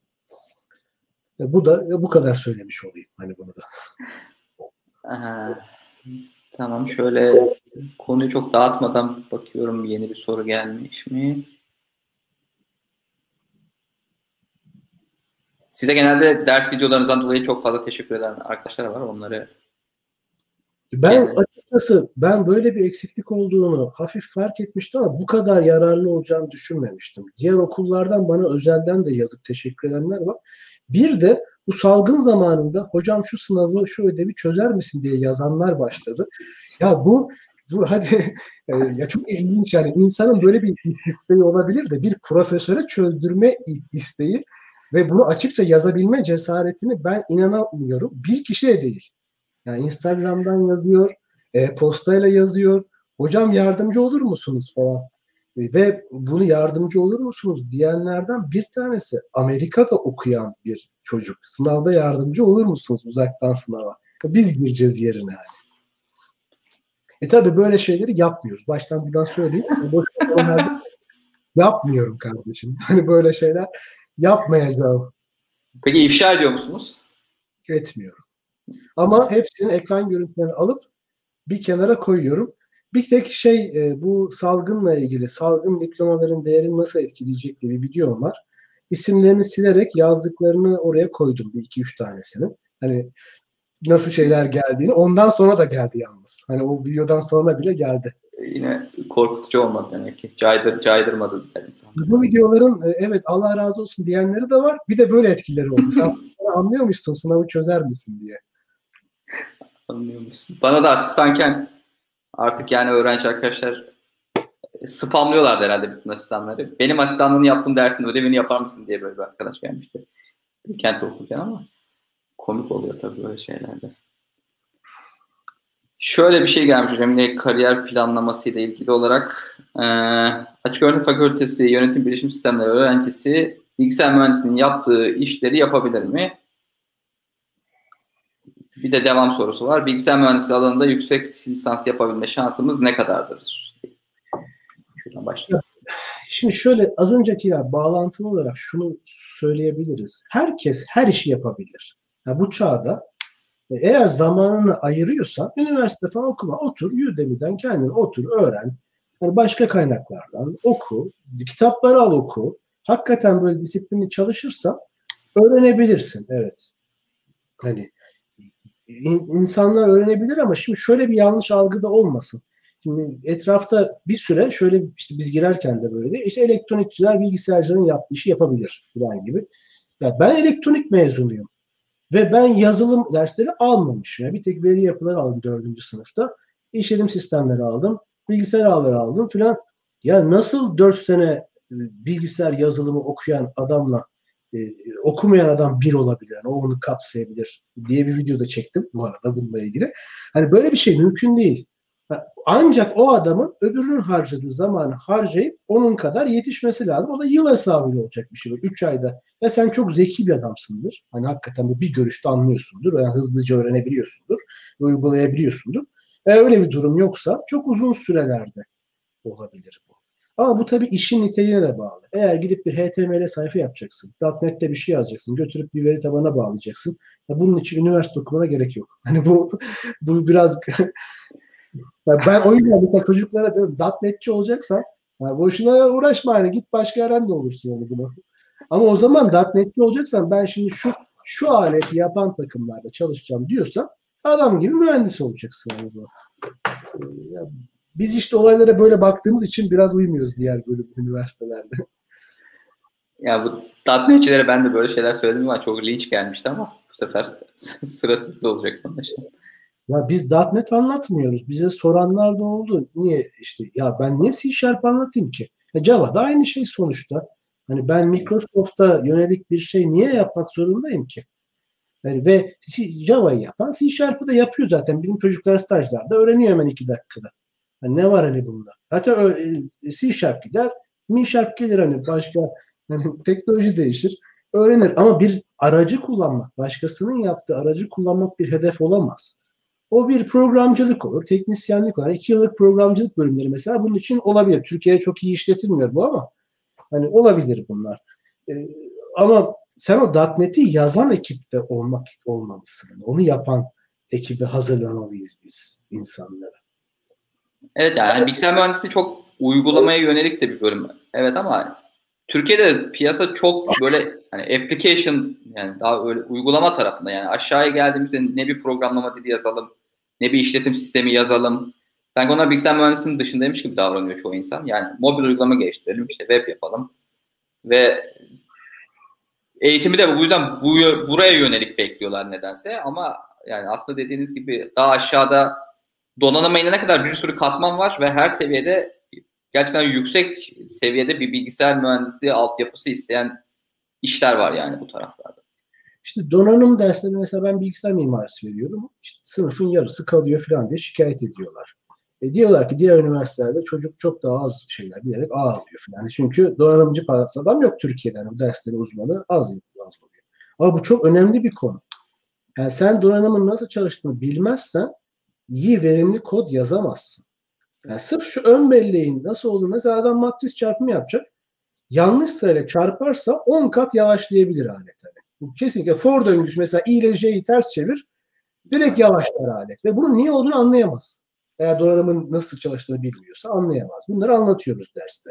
Onun bilmesi gerektiğini söylüyoruz öğrencinin. Bu bunlar bu bir disiplin meselesi. Genel olarak bilgisayarın nasıl çalıştığını bir mühendisin öğrenmesi gerekiyor. Yani açık öğretimde yönetim bilişim sistemleri okuyan birinin ben ne kadar öğrendiğini bilmiyorum tabii. Yani konular neler, hangi dersler var onları bilmiyorum.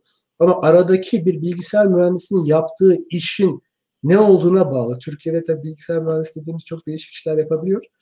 Hani eğer biz yani mesela bizim Volkan Apple'da şimdi mezunumuz. Ee, şimdi Volkan burada Aselsan projesinde çalışıyordu. Ben Aselsan'da bir projemiz vardı. İşlemci, yap, hızlandırıcı yapacağız. E, gizli bir proje için. Yani o sırada e, OpenCL ile desteklenen biz bir hızlandırıcı yapacağız. Dedim ki işlemciyi yaptık ama şimdi derleyici yazacak zaman yok. Hani böyle bir yıl uğraşamayız.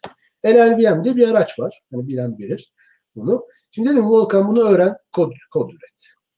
E, şimdi onu öğrendi. Nasıl öğrendi? O zamanlar kitabı da yok. E, forumlara sordu. Apple'cılar forumları izliyordu. Bunu hemen aldılar. Şimdi orada derleyici de kod üretiyor sürekli. GPU'ya kod üretiyor. Grafik işlemcisine kod üretiyor. E, bu adam diyor ki donanımı her gün kullanıyorum. Yani o donanım bilgisini her gün kullanıyorum bunu. Bu çok önemli bir şey diye söylüyor zaten. Bu dersleri bilmek önemli bir şey diye söylüyor. Ama sen gidip de hani ben alacağım bir veri tabanından işte bir uygulamadan bir şey bağlayacağım. İşte zaten e, Android'in altyapısı var. Bütün fonksiyonlar hazır. Yani bunu yapacaksan hani ne düzeyde iş yapmak istediğine bağlı. Yani o düzeyde bir iş yapacaksan evet belki e, bu işi yapabilir. Yönetim bilişim sistemlerinden gelen biraz zaman harcayarak. Ama daha böyle benim söylediğim tarzda işte iPhone'un grafik işlemcisine kod üreteceğim ben gibi işlere girmek istiyorsan onu yapmak için biraz daha fazla bilgi gerekir. Hocam bu eğitim şeyle ilgili olarak şimdi aslında evet bu dediğiniz örneğin yani hani o bellek nasıl çalışıyor, ön bellek nasıl çalışıyor, o pipeline'da işler nasıl yürüyor. Yani ben de alırken ikinci sınıfta aldım işte dijital design, işte computer organization bu dersleri. Ama orada çok soyut kalmıştı. Çünkü yani yukarıyı da bilmiyordum. Şimdi burada hani aşağıdan yukarıya mı bu işleri daha öğretmek lazım ki genelde yapılan böyle oluyor. Yani daha temelden uygulamaya doğru gidiyor. Ama sanki böyle uygulamadan aşağı insek ya da bunu yapan okullar, modeller var mı ya da siz böyle bir şey düşündünüz mü daha önce bilmiyorum ama yani webde yapan önce weble başlayıp webdeki problem yani bir performansla uğraştığımızda ya bu niye böyle, bu niye böyle ya? İyi de J'yi değiştirdim de niye yavaş çalışıyor yu araştırsak eğitim modelini böyle dönüştürsek nasıl olur sizce? Şimdi bu ikisinin artıları var. Yani yukarıdan aşağı gitmenin de artıları var. Aşağıdan yukarı. Çünkü şöyle çocuk e, sayısal tasarımı bilmeden bilgisayar mimarisinin kavramlarını anlayamayabiliyor. Hani işlemcinin içerisine. Ama diğer taraftan asıl varmak istediği hedefi bilmeyince de o çok temel şeyi öğrenirken de anlamsız geliyor. Ne uğraşıyoruz ya bunlarla falan diye düşünebiliyor. Yani benim kendi yaptığım şöyle e, aşağıdan yukarı gidiyorum ama aralarda hep yukarıdan e, böyle bir e, önden haber veriyorum. Bak biz bunu yapıyoruz ama bunun için kullanacağız. En son varmak istediğimiz yer burası. Yani benim kendi deneyimimde böyle benim videolarıma bakarsanız da hani böyle arada Apple'dan falan örnekler olduğunu hani işte bak bu böyle yapılıyor daha sonra bunu şunun için onu da bunun için kullanacağız dediğimi. O, o önemli bir şey. Yoksa e, öğrenci bazen gerçekten ne uğraşıyoruz ya bunlarla diye düşünebilir. Mesela geliyor diyor ki ya ben diyor ne gerek var ya diyor sayısal tasarım falan bunlar biz diyor .NET'çi olacağız zaten. Hani, hani bunlara falan ne gerek var? Donanım dersleri zaten anlamsız çıkaralım bunları diyebilen insanlar olabiliyor. Hani ama bilgisayar bilimleri bölümünde donanım dersleri bir donanım yani bir şey architecture dersi bir de algoritma dersi zorunludur zaten Amerika'da. Gerisi hepsi seçmelidir. Yani ben yukarıdan aşağı ve aşağıdan yukarı demeyelim karışık diyelim buna. Aşağıdan yukarı ama arada ileri zıplayarak. Evet yani mantıklı ama sanki yine de bu çok öğrencinin inisiyatifine bırakılmış bir durumda gibi müfredatlara baktığımızda yani yani. Ya doğru. Yani benim benim deneyimim tabii ben 15 yıldır e, hocalık yapıyorum. Tabii. tabii yavaş yavaş da bu hale gelmiş bir şey. Belki YouTube kanalı böyle 13 yıllık deneyimden sonra açmış olmak da iyi bir şey. Yani ben bunu kaçıncı anlatıştan sonra bu dersleri böyle anlattım. Ee, ben benim deneyimimde böyle olmasının yararı oluyor. Hem görgüsü açısından ben mesela her sene mimari güzde anlatırken tam o aralarda Apple yeni iPhone'u tanıtıyor ve her zaman çıkarıp içinde kaç milyar transistör olduğunu gösteren bir şey oluyor. Ben dersin içerisinde onu bahsediyorum. Bak böyle bir. Şimdi transistör diyorsun. Transistör ne? Niye önemli? Bak bu adamlar her defasında bunu gösteriyorlar. Hani. Onların sunumlarından örnek veriyorum. Bunların yararlı olduğunu hem öğrencinin genel çerçeveyi takip etmesi açısından görüyorum. Evet o zaman biraz hocaların da bu şekilde yapması lazım yani. yani gelecekte ne işe yarayacağını da atıf yapılacak. Ya mesela ben lineer cebir dersini alırken öyle bir muhabbet olmuş. Yani bu bizim ne işimize yarayacak diye hocaya böyle bir söylendi gerçekten sınavda. Şey derste. Uçak yaparken yarayacak diye böyle hoca hani sanki ciddi değilmiş gibi şey yaptık ama ben sonra do- doktora geldim. Uçak mühendisliğinden arkadaşlar vardı. Yani gerçek onlar üzerine uçak yapıyorlarmış yani arkadaşlar bu, bu şeyde. Bence Türkiye'de yani Türkiye demişim çok genellemeyeyim. Doğrusal cebir derslerinde e, biz aradığımız verimi matematik bölümünden verilirken çok bulamıyorduk. Çünkü orada bilgisayardaki uygulamalarını bilmiyor tabii doğal olarak hoca. O daha böyle doğrusal cebir işte eigenvalue anlatıyor. Şimdi çocuk hepimiz eigenvalue gördük. Şimdi eigenvalue ne için kullanılacak diye böyle kafasında bir soru oluşuyor. Ya ne gerek var ya böyle bir şey ezberlemeye benim falan diyor. Şimdi biz artık bilgisayar bölümünün içine veriyoruz bu dersleri. Çocuklara MATLAB zorunlu, ödev de zorunlu. E, yanına şey veriyoruz mesela bir görüntü işleme sorunu. Matris çarpacağı bir sorun mesela. O matrislerin tersini alacağı, işte bir iki matrisi çarpacağı, bunların sonucunu alacağı örnekler verince o zaman o öğrendiğinin ne sonuçla karşılayan, nerede kullanacağını daha rahat anlıyor. Bu bence önemli bir mesele. E, Türkiye'de, dünyada da e, hani böyle çok basma kalıp anlatınca bu dersleri evet bu ne işe yarayacak bunlar sorunu oluyor. Yani bu her ders için tabii biz bilgisayar bölümünün içine alınca kalma oranları yine yüzde elliye çıkıyor falan ama hani öğrenciler diyor ki hocam hiç ders bırakmayacaksınız rahat kişiden en sonunda falan diyor. Yani ben Türkçe derslerini bile bilgisayar koduna çevirebilirim yani yakında. Ee, hiç mi hiç mi olmay- olmayacak falan diyor. Ama her dersin hakkıyla yapılması daha sonrasında o dersin uygulaması geldiğinde e, onların hakikaten gerçekten iş yapabilmelerini sağlayacak. Ve o genel anlayışı, algıyı daha arttıran da bir şey. Evet, doğrusal cebirde iyi bir örnek oldu. Biz olasılık dersini de böyle içeri aldık. Çok güzel olmuş yani. Ama ben... işte e, alınca öğrenciler bir süre ya hocam böyle oldu kalma oranları arttı. Ne olacak bizim bu halimiz falan oldu. Ee, Valla ne olacak hani daha çok öğreneceksiniz. Ben bir defa bir müfredatta fasulyeden ders olmasını kabul etmiyorum. Ne demek ya bu çok gerekli. Çıkar o zaman müfredattan canım. Çok gerekli değilse. Eğer ben bir ders müfredatta koyuyorsam o ders gereklidir. Ve o ders öyle öylesine anlatılmaması gerekir. Yani her ders hakkıyla anlatılmalıdır. Hani bunu o insan o yeteneği kazandırmalıdır. Benim düşündüğüm böyle. Ee, tabii ben böyle düşündüğüm için giderek zorlaşıyor bölüm diyenler de var hani okuması. Yani bölüm okuması zorlaşıyor olabilir tabii ama yani benim mesela kendi örneğimde bazı temel dersler o gün gelecekte ne işime yarayacağını anlamadığım için hani tam dersi geçecek kadar öğrenmişim. Belki de iyi notla geçmişim aklımda kalmamış yani bu e, yani ezberlemişim. O günlük öğrenmişim. Sonrasında dönüp yine çalışmam gerekti yani. Hani bunu zorlu bir lisans döneminde geçip öğrensem ve otursaydım da e, çok bir problem olmazdı. Yani en nihayetinde ya bu ya dün öğrenecektim bunu çok güzel bir şekilde ya da bugün işte dönüp yine bakıyorum bazı şeylere tekrar öğreniyorum. Ya ben aynı düşünüyorum. Ben kendi lisans eğitimimde de bunun sıkıntısını yaşadığım için. Yani ben eigenvalue'nin ne olduğunu anlamamışım ya. Yani ezberlemişim. Anlamamışım bunu. Yani bunu bana kimse anlatmamış bunun ne işe yarayacağını.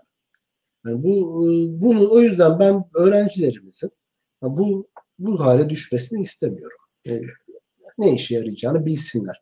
Bir, sevinerek görüyorum ki bilgisayar mimarisinde tam üç kere de geçiyor olabilir sonra unutmuyorlar. Güzel o zaman tekrar yine yayındaki sorulardan olayım bir.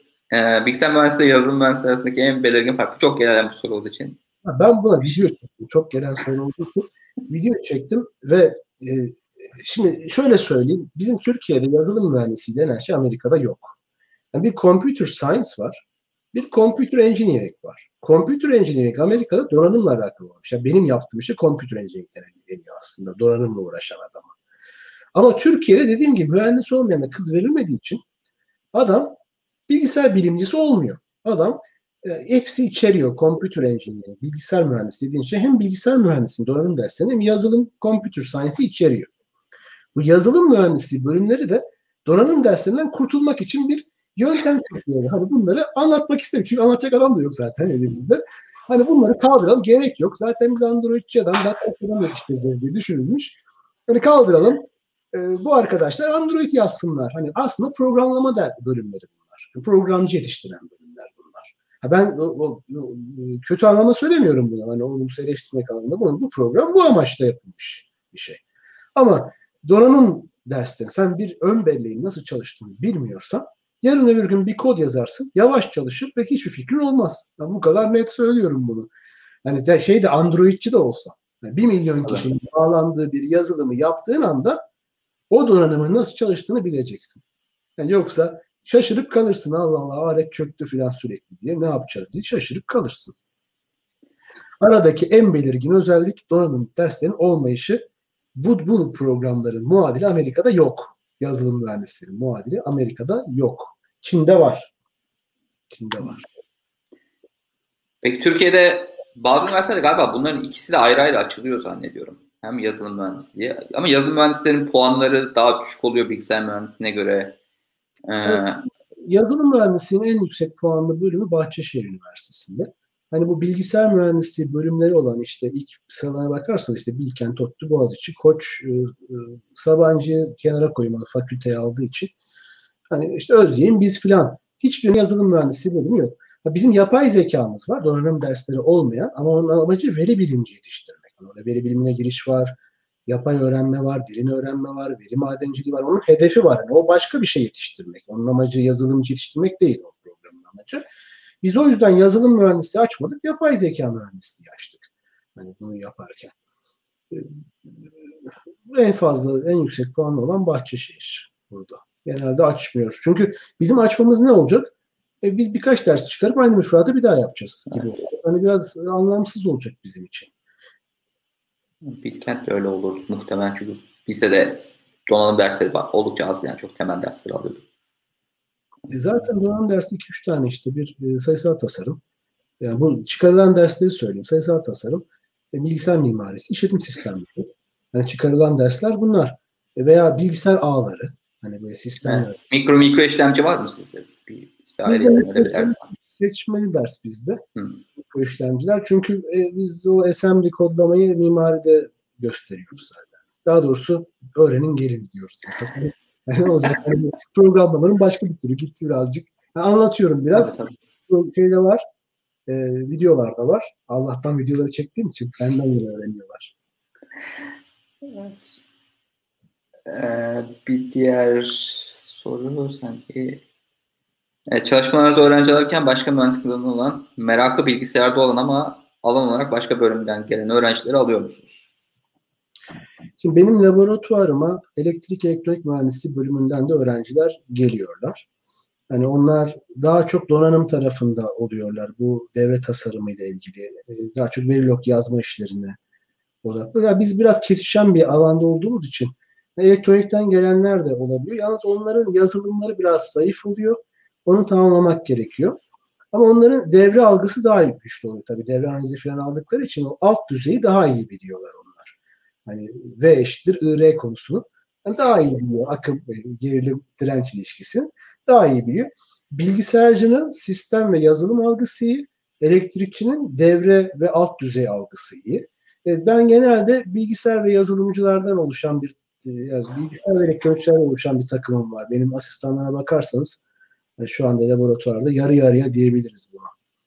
Ama endüstri mühendisliğinden gelen yok veya başka bölümlerden gelen hani olmaz diye bir koşul yok ama hani gelip de böyle e, ya bunlar onlar mı başvurmuyorlar yoksa siz mi ediyorsunuz al, alım sürecinde? Şimdi iki, iki türlü de oluyor da. Ve bir defa bizim laboratuvara çalışacak bir öğrenci önce bizim derslerimizi bir alması gerekiyor. Biz derslerimizi alıp da iyi not alan çocuklarda zaten ilgisi varsa ve iyi not alıyorsa onları çağırıp çalışmak ister misin deyip bazı denemek için şeyler veriyoruz. Yani onların bazıları vazgeçiyor, yapmıyor işte gibi. Oradan adamlar az kalıyor. Yani bir insan ilgisi varsa biz şey değil, kulüp değiliz sonuçta. Bir tişört, bir kart verecek değiliz onun. Zaten ilgisi varsa gider öğrenir. Başka kaynaklardan da öğrenir. Gelir bizimle çalışır zaten her türlü. O yüzden bu biz bir şey değiliz. Başvurulup da yani böyle bir dilekçesi falan olan, forumu olan yani bir yer değiliz ama bize diğer üniversitelerden de öğrenciler staja geliyorlar. Ee, daha sonra yüksek lisansa kalıyorlar. Yani Bilkent'ten, ODTÜ'den, işte bu arada Abdullah Gül Üniversitesi'nden bir kişi geliyor. Yani başka üniversitelerden geliyorlar. E, kişi çünkü işte belli oluyor. Çalışırken anlaşılıyor. Yani ben onu, yani geliyor şimdi öğrenci şuraya oturuyor. Hocam ben katılmak istiyorum. E, ben süper çalışırım. Acayip yani uçarım, kaçarım, parçalarım falan diyor. Şimdi 15 yıllık bir deneyim olduğu için ben de. Hani o söylediği lafın hiçbir hükmü olmuyor yani karşında. Ben bunu e, buradan da söylemek istiyorum arkadaşlara. Bir mülakatta böyle söylediğiniz lafın hiçbir anlamı yoktur. Veya ben yabancı öğrenci alım mülakatlarına da giriyoruz. Çocuğa diyorum ki niye sana burs vermeliyim? Çünkü diyor ben lider kişilikli bir insanım. İşte e, gelirsem orada size en iyi şekilde temsil ederim falan. Ya bu söylediklerin hiçbir anlamı yok. Herkes söyleyebilir bunları. Karşılığında ne söyleyeceksin? Somut şeyler. Ben şu işi yaptım. Ben bu konuya ilgiliyim. Bakın şunları yaptım. Gittim mesela e, güzel örnekleri söyleyeyim. Ben bütün videolarınızı izledim. Bu konuda her şeyi okudum. Son yayınlarınızı okudum. Yetmedi gittim Onur Mutlu var bizim alanda. Türk yine onun videoları. Onları da izledim. Ben şimdi şu konularda çalışmak istiyorum falan diye. Geldiği zaman zaten adam belli aşamaları geçmiş oluyor. Hani o zaten ne yapacağını biliyor oluyor. Yani somut konuşmak lazım. Ben süper bir insanımın hiçbir anlamı yok. İlk kişi işte belli oldu nasıl çalışacağı. Ben de denerim. Hani insanlara gelme de benden gelsin deneriz. Olmuyorsa gider zaten. Ve bizim kasırga benim laboratuvarım kasırgacı olmak girişten değil çıkıştan olur. Hani e, biz kasırganın içinde değil çıkıp da bir yere giderken hakikaten işi bitirdikten sonra olur. Ya aslında bu dediğiniz şeyler CV hazırlarken de önemli yani. yani somut şeyler koymak. Sadece mülakatta değil. E, çünkü orada da ben bayağı bir sıkıntı da gördüm arkadaşların. Özellikle staja başvururken lisansın ikinci senesinde falan herkesin söyleyebileceği şeyler yazmaktansa ortaya bir şeyler koymak önemli. Yine sizin e, ekibinizle alakalı olarak yaz stajı için başka üniversiteden öğrenci alıyor musunuz kısa dönemli? Alıyorum. Şimdi zaten e, az önce söyledim. Genelde kısa dönemli almıyorum. Gelenlerin yazın kalmasını istiyorum bizim öğrenciler gibi. Kendi üniversitemizden de alıyoruz yaz için. Ee, diğer üniversitelerden alıyoruz. Tabii alış sürecimiz de aynı yurt dışında olduğu gibi birkaç mülakat yapıyoruz. Asistanlar ayrı konuşuyor, ben ayrı konuşuyorum. Hani e, biz en azından belli bir düzeyde bilgisi olmasını ve de e, onun üzerine de ilgisi olmasını, hakikaten ne yapmak istediğini bilmesini. Hani şöyle bir şey için gelmesin. Ya bu adamın tanıdığı bir sürü insan var yurt dışında. İşte beni elimden tutar da gönderir. Ya o işler öyle değil. Hani böyle değil. Biz burada insan ticareti yapmıyoruz. Hani, hani sen sen hakikaten zaten güzel işler yapıyorsundur. Zaten e, her şeyi yapmış bitirmişsindir. Tek ihtiyacın olan bir adamla tanışmaktır. Hani benim işlerim o kadar. Hani ama onu oraya gelene kadar yıl hesabıyla çalışman gerekiyor. Bir şey ortaya koyman gerekiyor. Çünkü karşıdaki insan da soruyor. Ya ne yaptı bu adam diyor. Ne diyeceğiz? Hani böyle Hayır şöyle bir şey olmaz mesela bende. Birisi aradı. Ya bizim çocuk da çok iyi işte bilmem kimin yeğeni. İşte çok hatırlı bir kişi. Ya bunu bir işte bilmem ne üniversitesine gönderebilir misin? Çok açık söylüyorum gönderemem. İstesem de gönderemem. Ya istesem de gönderemem. Çünkü yurt dışında torpil dediğin şey böyle çalışmıyor. Referans dediğin şey nitelikli insanların olabileceği en iyi yere varması için daha onun varamayacağı o ağ, bağlantıyı sağlayacak benim gibi adamlarla oluyor. Ve ben bunu sağlamaktan hiç çekinmiyorum. Hani e, zamanı geldiğinde her şeyi yapıyorum. Yani o insanı hani aramak, insanları gecenin bir vakti aramak, konuşmak, uzun uzun dahil telefonla yapıyorum. Ama o ana gelene kadar da o kişinin hakikaten e, ciddi bir çaba göstermesi ve çıktısı olması lazım. Kasırga ile ilgili ben ayrıca video çekeceğim. Yani bizim laboratuvarın geçmişini ve geleceğini anlatan mevcut. Onu ben çekeceğim. Bu sorular çok geliyor. Belki daha fazla kişinin bizim e, öğrencilerimize benim laboratuvar bilmesine yarar var. Ben nerelere gittiklerini evet bir sürü öğrenci her sene yurt dışına gidiyor bu aralar. İşte Ataberk Zürih'e gidecek yıl sonunda. ETH Zürih'e gidecek. E, Esra Edinburgh'dan kabul aldı. Kerem de Binghamton'a gidecek. Şu Birkaç anda. kişiyle zaten vardı benim gördüğüm videoda. Hasan Hasan diye bir isim hatırlıyorum böyle. Hasan zaten ETH Zürih'te. Giray da orada. E zaten biz çok adam gönderiyoruz oraya. Şimdi Ataberk de gidecek. Üçüncü. EPFL'de Simla var. İşte bu aralar İsmail orada staj yapıyor. E, biz Barcelona'ya çok işte adam Roma'ya gönderiyoruz. İşte Kerem Roma'ya gitmişti ama Roma'dan Roma'yı istemedi. Ben Amerika'ya gideceğim dedi. Hani seçimli de ol, seçim hakkı da oluyor. Hani o zamanı. Ama adam kendisi sonuçta Roma'ya gitti. İyi bir yayın yaptık beraber. E, döndü. E, Binghamton'daki Dimitri'yle de beraber bir iş yaptık. Hani sonuçta bir şeyler yaptı.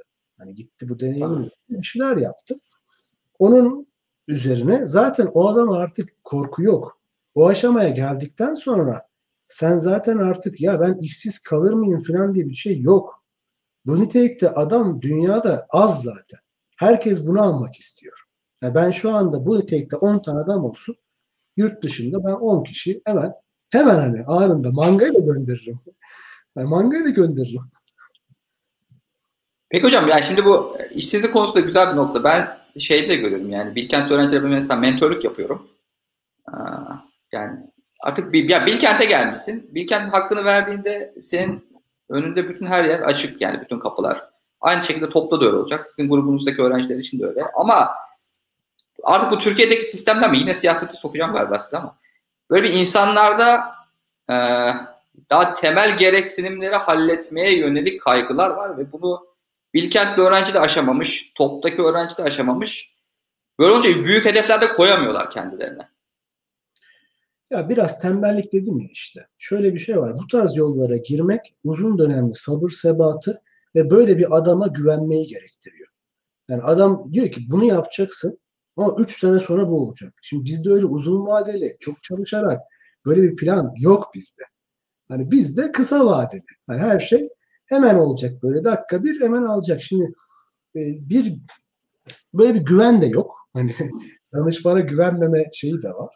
Gerçi hani benim geçmişimde birçok insan gittiği için bu yollardan bir miktar böyle bakıp da hani böyle olmuş. Zaten bu adam dediğinde vardır bir şey. Mesela Volkan Apple'a gitmeden önce staja bizde kal, Aselsan projesinde kal demiştim ben.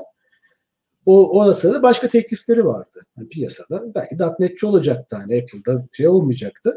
Hocam dedi ben gelirim ama dedi bu benim için daha iyi olacak? Ben size soruyorum.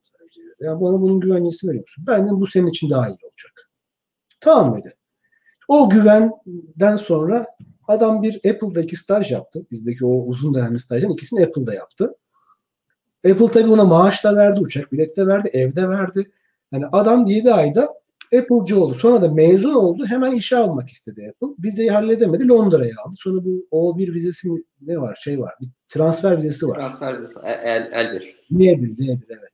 Onunla transfer ettiler adamı şeye. Silikon Vadisi'ne.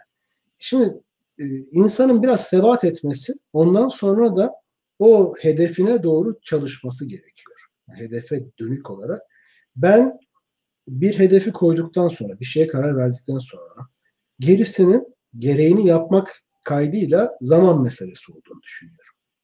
Mesela Canı Google'a mı gitmek istiyor? Bence bunlar amaç olamazdı. Hani Intel'e Google'a gitmek amaç değil, araç olmalıdır bunlar ama hani e, ne olacak çünkü Google'a vardı. Tamam artık amaca vardı. Ölüm gömül o zaman. Yani, çünkü hayatın anlamı kalmadı Google'a vardıktan sonra.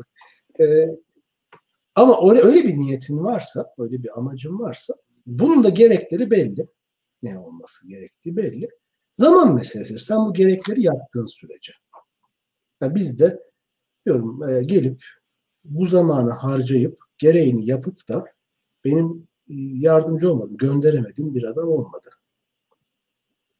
Diyorum hatta daha da fazla Roma'da Marco'yu hiç adam gönderemedik. Hep istiyor, hiç alamıyor. Yani çünkü adam o kadar adam yok elde. Şimdi mesela Hasan Hassan örneğinde onu Carnegie Mellon'a ben staja gönderdim Onur'un yanına. Ee, adam çok iyi çalıştı. Onur aradı. Ben bu adamı almak istiyorum hemen dedi. Hemen adamı almak istiyorum. O sırada Lozan'dan Babak aradı. Ya bu adam iyiymiş dedi. Bu adam bana verir misin? Falan. Ya dedim bir defa Onur Onur'u aldı zaten adamı. Yani baştan. Yapacak bir şey yok. Yani kendi tercih. Ben Hasan'a sorayım hangisini istiyorsun? Ha git. Ama o aşamaya geldikten sonra artık zaten adam benden çıkmış oluyor. Yani o zaten artık bana ihtiyacı adamları tanışmış, kendini göstermiş, istediği yere gider ondan sonrası. Yani bu aslında sizin kapasitenizi de arttırıyor uzun vadede yani artık gönderdiğiniz öğrenciler bir noktadan sonra kendileri hoca olup ya da işte şirketlerde menajer olup daha fazla e, yani sizden isteyen adam sayısının da artmasını sağlayacak insanlar böyle şeyler. Şimdi referans iki yollu işliyor. Ben onlara referans olup gönderiyorum. Onlar başarılı olduklarında bana referans oluyorlar. Bu adamın gönderdikleri iyidir diye. Orada bir karşılık yaratıyor değil mi? Ve evet daha sonra bu arkadaşlarla konuşuyoruz ve yardımcı da oluyorlar bazı öğrencilerin tekrar gitmesi için ama en önemlisi onların orada başarılı olması bizim sözümüzün kıymetini arttırıyor. Yine yayından gelen yani yayından gelen sorular yüzden konudan konuya atlıyoruz ama yapacak bir şey yok. Ee, bu da yine standart bir soru. Robotik ile ilgileniyorum. Bilgisayar mühendisliği mi okumalıyım, elektronik mühendisliği mi okumalıyım? Yazılıma mı giriyor, donanıma mı giriyor? Hepsine giriyor. Ne iş yapacağına bağlı. Şimdi sen robotun neresini yapacaksın? Robotik deyince insanların hepsi, herkesin aklına Terminator geliyor. Öyle bir yürüyen, ayakları olan, kolları olan bir şey. Şimdi onun mekanik aksam makinecilerin yaptığı bir şey. Ama onun beyni, onun düşünüp de karar verecek kısmı yapay zeka, o bilgisayarcıların yaptığı bir şey. Ama bir de elektronik kısmı var. Şimdi sen mesela bir yumurtayı tutturacaksın alete. O onu kırmaması lazım değil mi? Mesela Boston Dynamics adam ters parende attırıyor şeye robota. Şimdi orada acayip bir kontrol denklemi yazması lazım ve elektronikçilerin bayağı bir işi var orada. Yani onu ters parende de şey tutturması, o dengeyi sağlaması. Çünkü acayip bir geri bildirim var. Geri beslemeli çalışan bir devre var orada. E şimdi hangi kısmını yapmak istiyorsun? Eğer ben elektronik kısmını yapmak istiyorsun diyorsa elektronik yapacaksın. Eğer ben aklını yapacağım diyorsan mesela ben e, Siri'yi daha akıllı yapacağım diyorsan o zaman yazılım yapman lazım. Robot deyince artık ne mesela ben şimdi konuşan bu kişi yapay zekaysa bu tamamen yazılım. Ve anlayamayacaksınız. Bak bundan 15 sene sonra bu adam hakikaten yapay olacak. Belki ölmeyecek ondan sonra hiç. Hep böyle olacak ve anlayamayacaksın bunu. insandan ayıramayacaksın. Ve e, en iyi arkadaşın Siri olacak. Çünkü seni senden iyi tanıyacak. Sana her türlü konuda destek olacak. Psikoloji falan bilecek. O psikoloğa gerek kalmayacak. Diyetisine gerek kalmayacak. Bak baştan söylüyorum. Bunları seçecek arkadaşlar. Sonra demedi demeyin. ee, sırada şöyle bir soru var. Bu da yine klasik genel sorulardan. Bilgisayar mühendislerinin hayatı sürekli olarak kod yazmakla mı geçiyor? Kod yazmayan veya daha az kod yazmak isteyen bilgisayar mühendisleri hangi alanlarda çalışabilir? Daha az kod yazmak isteyen bilgisayar mühendisinin hoca olması gerekir. Yani bunu yaz şunun kodunu dediği asistanları olursa hani böylece mesela ben hani şunu yap, bunu bu sayıları getir diyorsun. Onu yazan adamların oluyor. Şimdi e, bilgisayar mühendisi kod yazar. Bunu yapacak bir şey yok. Yani bunu yazmak istemiyorsan yanlış bölümdesin. Bu yapacak bir şey yok bunu. Bilgisayar mühendisliği bölümünü okuduktan sonra belli aşamalardan sonra bence en alttan başlanması gerekir zaten. Yönetim kademelerine geldiğinde sen daha az kod yazıp daha fazla kod yazanları yönetir hale gelirsin. Yani bu e, kaçınılmaz. Ben de sonuçta öyle değil mi? Biz de yazdık. Sonra şimdi hoca olmak da bir tür yöneticilik aslında. E, yönetir hale geldiğinde o kodun nasıl yazıldığını bilmek zorundasın. Mesela bilgisayar mühendisliği bir kişiyi işletmeci yönetemez.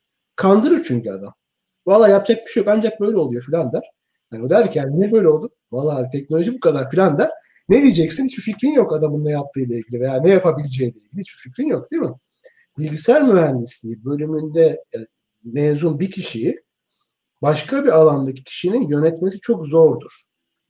Teknik olmayan özellikle alandaki kişinin. Ama o kişi yönetici olduğunda kod yazmayla değil ama yazmasına lazım yazacaksın ki onun ne olduğunu bileceksin yönetirken. Bu bizim rahmetli Süleyman Hoca dekanımız derdi ki şimdi staja gittiği çocuklar şikayet ediyor. İzzet Fobek'e çektirdiler falan diye şikayet ettikleri oluyordu. O ki çocuklara paspası verin silsin. Çünkü o paspası alıp da silmezse onu silen halinden anlayamaz. Yarın öbür gün onu yönetemez. Yani bir gün iki gün istiyor. Gerekirse verin silsin. Yani böyle önce kendini bir şey zannetmesin. Hani önce bir en alttan başlasın. Tamam hani biz e, paspas yaptırmıyoruz giden stajyerlere abartı olduğunu söyleyeyim baştan. Hani böyle hiç paspasa yapan var mı diye. Hani bunu e, benzetme olarak söylüyordu rahmetli Süleyman Hoca. Ben en alt kademeden başlamanın ben öğrencilere söyleyeyim. Ben yöneticilik yapacağım. Mezun olunca bu işleri yapmayacağım. Önce işini yap. Stajda önce kodu yaz. O kodu yazmadan yöneticilik yapamazsın. Yaptığım zannedersen de insanların hakkını yersin. Bu, bu e, insana zulmedersin bir tane. Eziyet edersin. Yanlış kararlar alacağın için. Tabii. Ya ben mesela aynı şeyi Google'dan da örnek verebilirim yani. Bir yöneticilik şeyine geçmek için bir takıma müdür olacaksın. Önce kıdemli yazılımcı olmanı bekliyorlar. Ondan sonra seni şey tarafına alıyorlar. Müdürlük tarafına alıyorlar daha fazla. Google zaten yazılımcıların kurduğu, bilgisayarcıların kurduğu bir şirket. Baştan aşağı hepsi bilgisayarcı onların. Hani. Bütün denetim orada. Intel bu hatayı yaptı, işletmecilere yönettirdi. Tam hali ortada işte. hali ortada. Yedi nanometre. Bir ara sen şimdi bu kadar teknolojiye ilerideyken TSMC'ye nasıl geçildin? Bu kadar milyar dolar para varken nasıl geçtiler? Bu yüzden geçtiler. Rehavet, o eldeki malı yeme, işletmecilere yönettirme şirketi. E, işletmeci nasıl yönetsin o teknolojik adamları? Yani onlara nasıl yön verecek? E şimdi işletmeciler sanki çok şeymiş gibi anlamıyor. Buna gereksiz anlamını söylemiyorum. Teknik işleri yöneten kişilerin teknik olması gerekir. Buradan madem şey sorayım ya. Ee, benim gözüme Intel böyle geçilemeyecek. Çünkü yarışa çok önceden başlamış ve hani devasa bir orada bilgi birikimi de oluşmuş. Başka birinin yakalayamayacağı bir şirket durumundaydı. Yani şu an biz Türkiye'de de bu teknoloji konusunda çoğu anlamda bu şekilde yaklaşıyoruz. Yani biz çok geride kaldık. Yetişemeyiz diye ama o zaman aslında baktığımızda böyle bir umutsuzluğa da kapılacak bir durum yok. Yani Tayvan şirketi Intel'i geçiyorsa biz de ülke olarak böyle güzel bir işler yapıp Yok bunun birçok örneği var. Kore'de Samsung mesela. E şimdi e, Samsung biz 2003'te ben doktora yaparken bir gün benim hocaya böyle Korece bir e-posta geldi. Spam zannetmiş. Korece karakterleri için. Sonra anlaşılıyor ki adamlar diyor ki biz geleceğiz. Biz e, beraber çalışmak için toplantı yapmak istiyoruz. Bir hafta sonra Koreli adamlar vardı bizim de hafta. Yani Binghamton'da. New York'un da üç buçuk saat kuzeyindeyiz biz. Yani içinde değiliz. New York City'de değiliz. Dediler ki ya siz düşük güç tüketimli mimarilerle ilgili yayınlar yapıyorsunuz. Biz ilk gruplardan biriydik bu mimariyle ilgili düşük güç tüketimli. O zaman NASA ile JPL'de ortak bir proje, DARPA destekli proje çalışıyorduk. Biz işlemci yapmak niyetindeyiz. Mobil aygıtlarda kullanacağız. Daha o zaman iPhone yok. 2003 yıl 2003. Mobil aygıtlarda kullanacağız. Biz patentleri dahil almak istiyoruz. Size yatırım yapacağız. Ne, ne gerekiyorsa vereceğiz.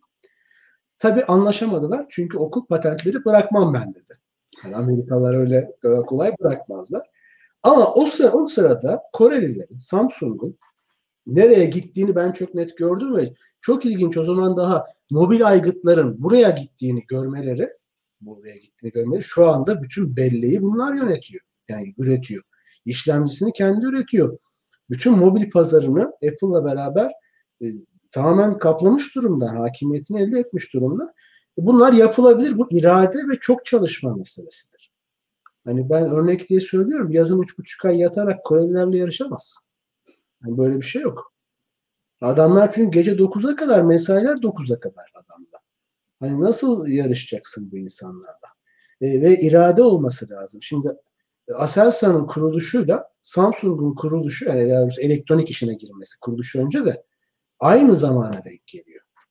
Hani bu ne o Samsung'un geldi ya Aselsan'ın geldi. Hani geri kalmışlık falan diye bir şey yok. Yapılabilir. Bayraktar güzel bir örnek. Yani burada Selçuk Bayraktar'ın yaptığı uçaklar güzel bir örnek. Ee, Türkiye bunu yapabilir ama bu hantallığından kurtulması gerekir. Yani bizim böyle Türk'ün Türk'ten başka düşmanı yoktur felsefesiyle herkes birbirinin ayağını kaydırmaya çalışıyor ya. Onu, onu artık bırakıp adam gibi bir de ya zor işler ya onlar. Mesela işlemci yapılacak. Zor abi kolay mı işlemci yapmak falan diye başlarsın hiçbir şey yapmıyor. Araba mesela ne gerek var ya yapma araba. Arabaya çok gerek var.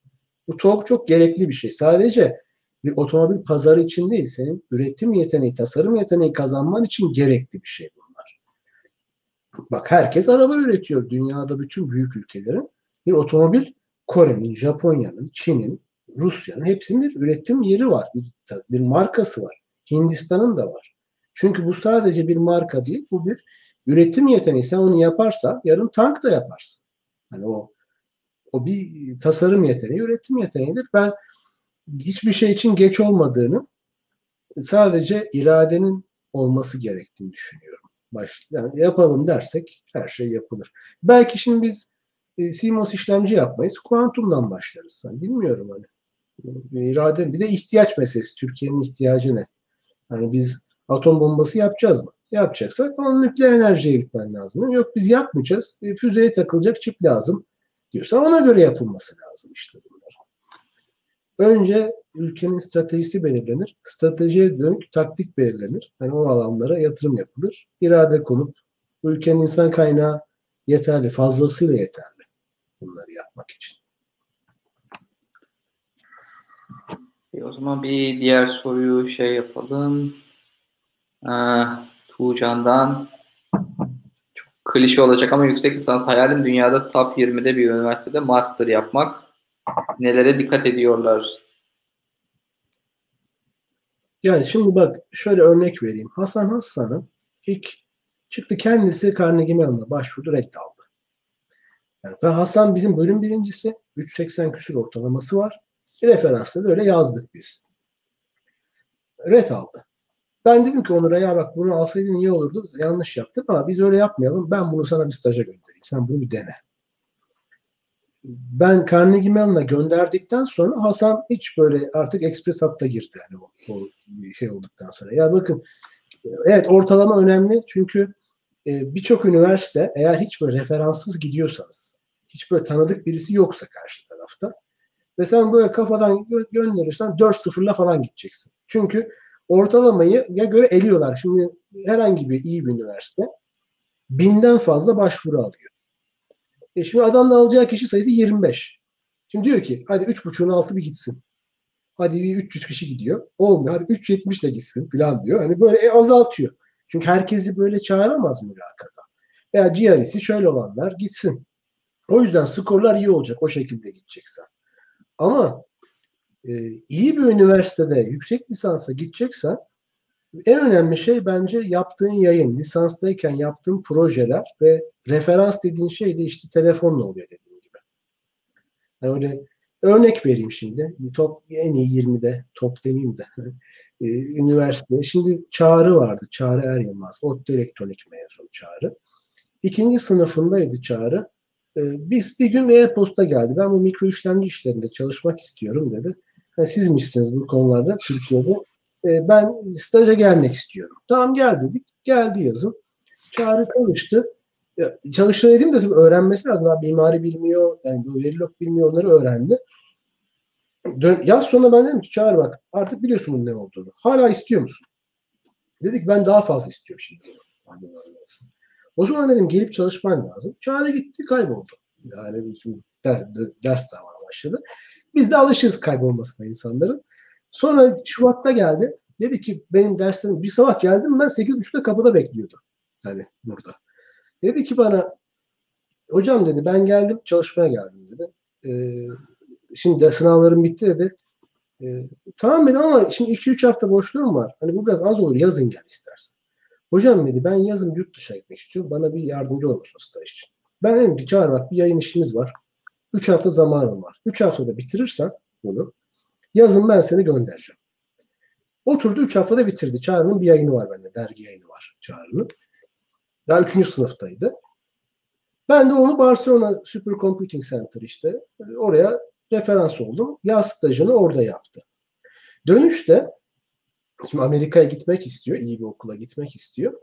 Ee, ama önce gitti Fulbright'a başvurdu. Fulbright'a referansları da bu yayın yaptı İspanya'dan falan aldık biz ve Fulbright bunu reddetti. Yani Fulbright da hangi akılda yapıyorsa bunları evet. yani üç buçuk ortalamalı. Ee, yandalı vardı. Yandal ortalaması düşük diye yapmış olabilirler belki onu. Ee, ben dedim çareye boş ver zaten Fulbright ne yapacaksın? Jevzis'le gideceksin. Hani böyle geri dönmen gerekecek. Böyle bir sürü sıkıntı. Biz buluruz zaten sana. İki tane yayınım var. Şimdi Barcelona'da yapmış bir yayın. Workshop'ta bir şeyler yaptı. İki yayını var adamın zaten lisansta. Şimdi ben e, Amerika'da o sırada Notre Dame'a gitmiştim. Orada bizim Moyni ile gördüm konferansta. Georgia Tech'te dedim bak bu çağrı var. Bu iyi çocuk. E, bunu alır mısın? E, sen Georgia Tech'lisin değil mi? Moyni belki evet. tanı. Moin Kurayş. İsmen biliyorum evet. Moyin'le biz tanışıyoruz hani sonuçta. E, dedim bak bu çocuk iyi. Yani bu tamam dedim bana başvursun. Yani bunu. O sırada Northwestern'da biz Gökhan Memik Hoca ve Seda Memik Hoca tanışıyor. İşte Gökhan Memik de iyi öğrenci var mı falan diye oraya da başvurdu Çağrı. Ee, o sırada bir de Texas Austin'i denemek istedi. Oraya da başvurdu. Texas Austin'de de Yale Pat var bizim alanımızda. Çok meşhur. Onur'un da hocası. Onur Mutlu'nun da hocası. Yale Pat bunu aradı. Çünkü referansların biri benden biri Barcelona'dan hepimiz tanıyor ismen. Hani bunları. Ee, aradı bunu geri. Ve dedi ki ben seni alacağım dedi. Moin de ben seni alacağım dedi. Gökhan beni aradı Northwestern'dan. Bak dedi biz bunu alacağız. Rektörlükten burs vereceğiz ama dedi. Eğer biz bunu önerirsek ve reddederse bu bursu bir daha kullanamayacağız. Bu adamın başka yerden teklifi var mı? Ona göre hiç biz topa girmeyelim. Ben dedim valla Texas Austin'le Georgia Tech var. Valla dedi o bize kalmaz o zaman. Hani bu arada üçü de ilk 20'de bunlar. Hani ilk 20 diyorum. Üç üniversitede ilk 20'de ve ilk 20 var bir de ilk 10 var. Hani bu Texas Austin ve Georgia Tech ilk 10'da. Bu da ilk 20'de Northwestern'da. Bu bize kalmaz dedi. E, parayı daha fazla veriyor diye Texas Austin'e gitti. Çağrı e, doktorayı bitirmedi. Yüksek lisanstan sonra Intel'e girdi. Şu anda da AMD'de zannediyorum yapay zeka hızlandırıcılarla ilgili çalışıyor. Kısacası lisanstan sonra böyle bir üniversiteye gideceksen ortalaması da 3,5 falan ama kimse ona bakmadı. Yani normalde kafadan başvursaydı direkt elenirdi. Hiç affetmezlerdi. Hiç hiçbir şekilde bu üçlüden kabul alamazdı. Zaten o sene ODTÜ Elektronik'ten en iyi yere giden öğrenci buydu. Yani Çağrı. O da buradan gitti işte o da kasırgadan gitti.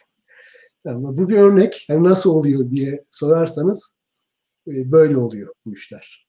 Yani bu işler uzun süreli çalışma. Hatta adam şeyde zatürre oldu Barcelona'da. Hasta oldu, zatürre oldu dönünce anlaşıldı. O kadar çalışmış ki hani yayını yapacağım ben diye zatürre olmuş Çağrı.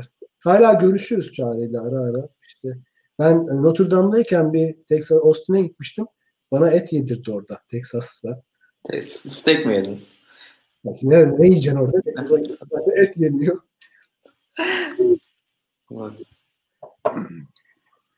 Evet yani bu da bence fazlasıyla yeterli bir cevap olmuştur e, soruyu soran arkadaşa.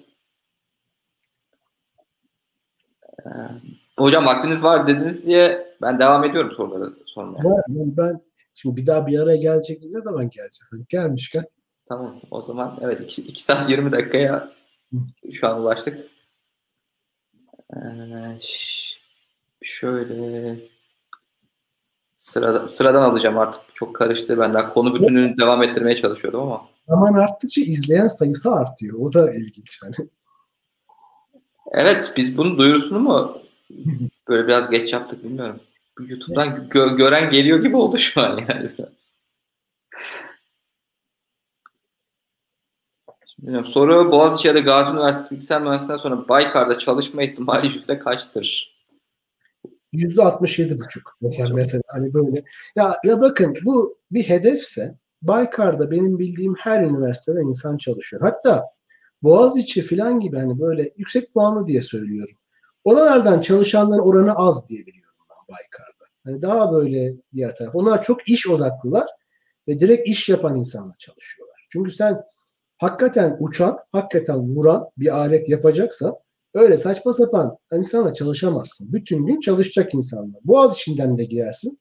Gazi'den de girersin. Hakkari'den de girersin. Yeter ki sen iş yap. Zaten yurt dışına mesela başvuracaksın.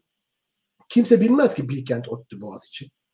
En iyi ismi olan bizim ülkemizde en iyi ismi olan İstanbul Teknik Üniversitesi bu konuda. İstanbul herkes biliyor. Tekniği de biliyor. Yani yurt dışında herkes ha İstanbul'dan teknik üniversitesi falan. İstanbul Üniversitesi de iyi bak bu konuda. ODTÜ, Middle East Technical University, Lübnan'da mı? Nerede hani hangi Ortadoğu'nun neresinde yani bilmeyen birisi için çok zor. O yüzden sen e, bir yere başvurduğunda üniversitenin adına falan da değil senin niteliğine bakarlar. Tamam üniversite zaten sana niteliği kazandırıyordur iyi bir üniversite ama hani her üniversiteden eğer yeterince iyi çalışırsa her yere varırsın. Bir de zaten yani hani demin amaçlar araçlar dediniz yani Baykar'da çalışmak amaçsa güzel diyecek bir şeyim yok ama yani Baykar'da çalışabilecek bir mühendis olduktan sonra bence önemli olan kısım birazcık orası yani. Baykar olmak başka bir iş. Hayattaki amacıyla ben bu işi yapmaktan hoşlanıyorum. Ben bu işleri yapmak istiyorum. Bunun aracı da bu işi yapmama en iyi sağlayacak yerde Baykar diyorsa oraya gider. Zaten o niteliğe geldiğinde her yere gidebilir. O seçimi kendisi yapar. Hmm, şöyle bir soru gelmiş. Bununla ilgili benim bir fikrim yok. Dedikodu mu yapacağız ondan da emin değilim ama sorayım. Arda Mavi diye birinin burs paylaşımları LinkedIn'de her sayfamızı işgal ediyor.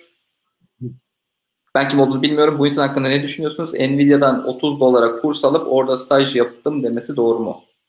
Ya ben bu kişiyle ilgili evet aynı şeyler oldu. Ben Arda'yı tanıyorum ben. E, TÜBİTAK'ta birinci olmuş bir arkadaş bir proje yarışmasında lisedeyken. Arda'yı o zaman ben çağırdım. Bak e, tamam birinci oldum. Yani işte yaptığı işte el hareketleriyle işte şöyle 4-5 falan yapıp hani e, ekrana tanıtmak. Hani bunun ne kadar basit bir şey olduğunu biz şimdi herhangi birisi e, bir öğrenci projesi olarak çok basit bir şey aslında bu ama lise, lise düzeyinde iyi bir şey yani öğrencinin böyle şeylerle ulaşması. Şimdi o e, YKS'ye girmeyip yurt dışına gitmeyi ve orada burs almayı istedi. E tabi Amerika Üniversitesi de ona tam burs vermedi. Ama bu sefer Türkiye'nin ona burs vermesi gerektiğini düşündü. Bunu birilerinin bu parayı vermesini. Çünkü kendisinin buna değer birisi olduğunu düşünüyor. İşte bu Dunning-Kruger sendromunun bir karşılığı bu. Hani şimdi o bilmiyor. Hani yaptığı işin düzeyini bilmiyor. Onun karşılığını görmek istiyor. Ben uzun süre yaptığı paylaşımları görüp altına şimdi siyasi konular bunlar. Şimdi insanlara e, şey yapıyor. Diyor ki bu devlet e, memurları da böyle zaten işte diyor. Bana destek olmuyorlar görüyor musunuz? İşte akıllar, zeka burada bu kadar yetişmiş insan var. Devlet destek vermiyor. İşte bunlar böyle zihniyet. E şimdi sen devlet memurunu oradaki kuralları uyguluyor diye suçlayamazsın. Yani bu altta da böyle bir sürü yorumlar var. Siyasi işte. Şimdi e, adamın canı hükümete çakmak istiyor. Bu, bu her şeyi yazmak istiyor. Şimdi ben de en sonunda ya kardeşim Arda bak yanlış yoldasın Yapma böyle şeyler. Git adam gibi YKS'ye gir. Gir bir üniversiteye. Al dereceni. Sonra nereye gidiyorsan git kendini yetiştir diye kendisine cevap verdim. E, o da bana cevap verdi. Öyle bir aramızda şey oldu. Ben bunu da Arda için hem Arda iyilik olsun diye yaptım. Hem de o aşağıda yazan insanlara ya beyinleri destekleyeceksen o beyin benim ben. Ben yani bu beyin göçü diyorsun.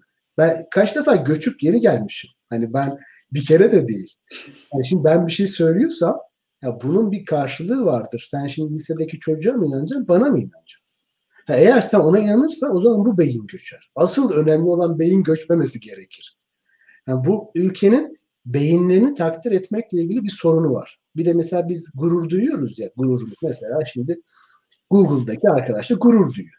Yani orada gurur duymayacağız. Burada gurur duyacağız. Burada olanlarla gurur duyalım önce. Çünkü öbür türlü hem dolarla kazanacağım hem benimle gurur duyacaklar. E o zaman ben burada ne duruyorum canım?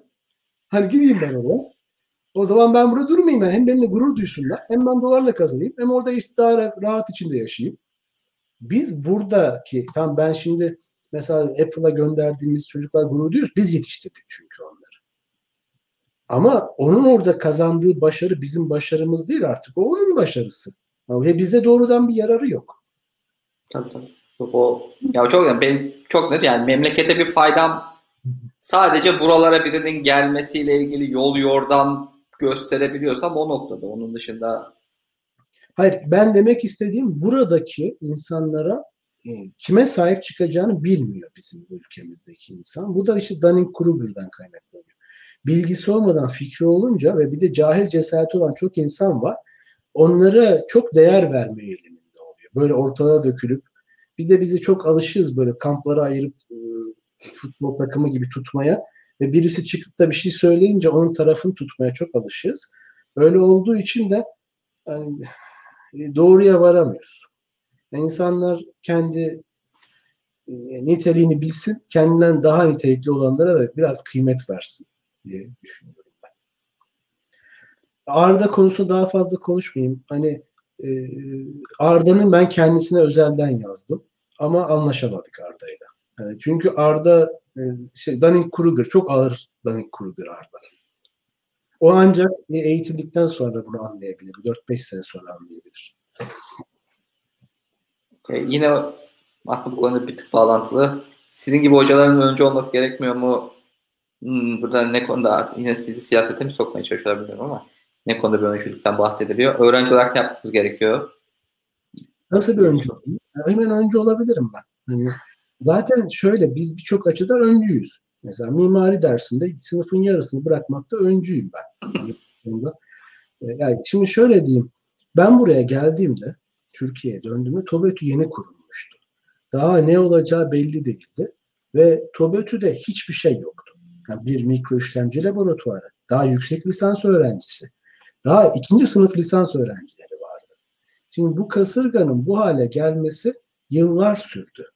Sonuçta artık ülkede bu işlerle uğraşan bir araştırma takımı var. Buradan gitmiş birçok insan var. E bu açıdan öncü olduğumu düşünüyorum. Yani bu yapmam, yap, yapabileceğim bazı şeyleri yaptım. Yani bilgisayar mühendisi bölümümüzün belli bir niteliğe gelmesi için tamam benim belki çıtam biraz yüksek olabilir. Yani diğer bazı arkadaşlara göre ama çok zor zamanlardan geçtik. E, sınıfın yarısını sürekli bırakarak buna direnmek yani bu sosyal patlamayı yönetmek zor bir şey. Özellikle ilk mezunları vermeden önce. Şimdi mezunları verip bazı yerlere geldiğini gördükten sonra insanlar bunun bir amacı olduğunu görüyor ama sen herkes e, yüzde yirmi e, başarısızlık varken dersinde sen yüzde elli bırakıyorsan e, bunun karşısında dimdik durabiliyorsan bu bir mesele hani. E, öğrenci olarak sizin e, cahil bir birey olduğunuzu önce bilmek. Yani çünkü sen lisedesin. Şimdi zaten sen benden fazla biliyorsan bana gelmemelisin değil mi? Benden çünkü öğrenecek bir şeyim yok. E sen benden az bildiğini, ben şimdi her şeyi biliyorum demiyorum ama ben işte elektronik mezunu, Amerika doktoralı, Amerika'da ders vermiş Amerikalı çocuklara, İskoçya'da bulunmuş, e, Barcelona'da e, çalışmış, Yurt dışına bir sürü insan göndermiş. Burada Milli İşlemci Projesi'ne danışmanlık yapmış. TAİ'ye, Aselsan'a danışmanlık yapmış. Şu anda Ovenma'ya işlemci yapan bir takım olan bir yerin başındayım. 15 yıldır da hocayım. 5 yıldır bölüm başkanı. Şimdi benim birçok şeyi lise öğrencisinden fazla bilme olasılığım yüksektir. Eğer bunu takdir etmiyorsa bana gelmemelisin. Yani çünkü birini öğrenmeye gidiyorsundur zaten. Geldiğin zaman da bu adamı dinlemelisin. Yani bu adam sana böyle yaparsa iyi olacak diyorsa bence onu dinlesen iyi olur. Okay. Buna ekleyecek bir şeyim yok bence. Gayet gayet net bir mesaj oldu. Ee, yine tekrar bilgisayar mühendisliğine ve içeriğine dair soru geldi. Ee, matematikle arasındaki bağlantıdan bahseder misiniz diye. Şimdi bu bilgisayarla yazılım arasında ne fark var diye bir video çektim dedim ya. Ben ta e, işte Turing'den başladım o videoya. Yani bu bilgisayar bilimleri lafı nereden, mühendislik nereden geliyor diye. Zaten eski bilgisayarcılar daha mesela biz Boole cebiri kullanıyoruz. Boole yani İngilizce söylemek gerekirse. Şimdi Boole cebiri, Boole dediğin adam İngiliz bir matematikçi. E bunları yaptığı zaman 1800'ler. O zamanlar bilgisayar falan yok elektronik. O zaman mekanik aletler var ama hayali var. Matematikçi diyor ki ben acaba böyle insan gibi çalışan bir alet yapabilir miyim? Hani böyle otomatik bir alet yapabilir miyim? O zaman matematikçiler bunlarla uğraşıyorlar zaten. Ve sonra Turing gibi adamlar, onlar da matematikçi o zaman. Hani otomatik bilgisayar mühendisi yok bu algoritmaları bunları o zaman uygulamaya başlıyorlar. Ne zaman ki elektronik transistörü buluyor daha böyle yapması kolay çünkü önce mekanik yapıyor adam. Bütün bu şeyleri mekanik yapıyor. Şimdi elektronikçiler bunu daha güzel yaparız az güç tüketimiyle. Otomatik yaparız diye bir yöntem buluyor. O zaman ikisi birleşiyor. Elektronikle bu matematiğin birleştiği bir yer oluyor aslında. Bu computer science, yani bilgisayar bilimleri, mühendislik dediğin şey. Şimdi algoritma ile alakalı kısım var. Bu ayrık matematik, e, algoritma, bu kombinatorik filan kısımlar hep matematiksel ispat mesela. Kombinatorik bizde ders olarak. ispat yapmayı öğreniyorsun. Çünkü daha sonra algoritmalarla uğraşmak istersen, algoritma tarafına gidersen ispat yapman gerekiyor. Algoritmanın hakikaten iyi bir şey olduğunu ispat etmen gerekiyor. O ispatın ne olduğunu bilmen gerekiyor. Bu yüzden bu mantıkla, ispatla ilgili dersler bizde temel olarak veriliyor. Önemli matematik. Şimdi doğrusal cebir, olasılık bunlar yapay zeka falan gideceksen çok önemli şeyler. Matematik temeli sağlam olacak. Matematiğin iyi olmazsa bilgisayarcı iyi olmaz. Her mühendis aslında matematik temeli olmayan adam mühendis olması zaten. Yani zor. Bizde diferansiyel zorunlu değil. Ama seçmeli. Ben diferansiyel almalarını öneriyorum. Yani özellikle yapay zekaya gidecek olanı. Şeyde zorunlu. Yapay zeka mühendisi diferansiyel zorunlu. Bilgisayar mühendisi değil. E, o da seçmeli. Yani kimya alabiliyor yerine isterse öğrenci. Önemli kısacası bağlantı var. Zaten matematikten çıkmış bu işler. Önemli konular bunlar hani aradaki bağlantı.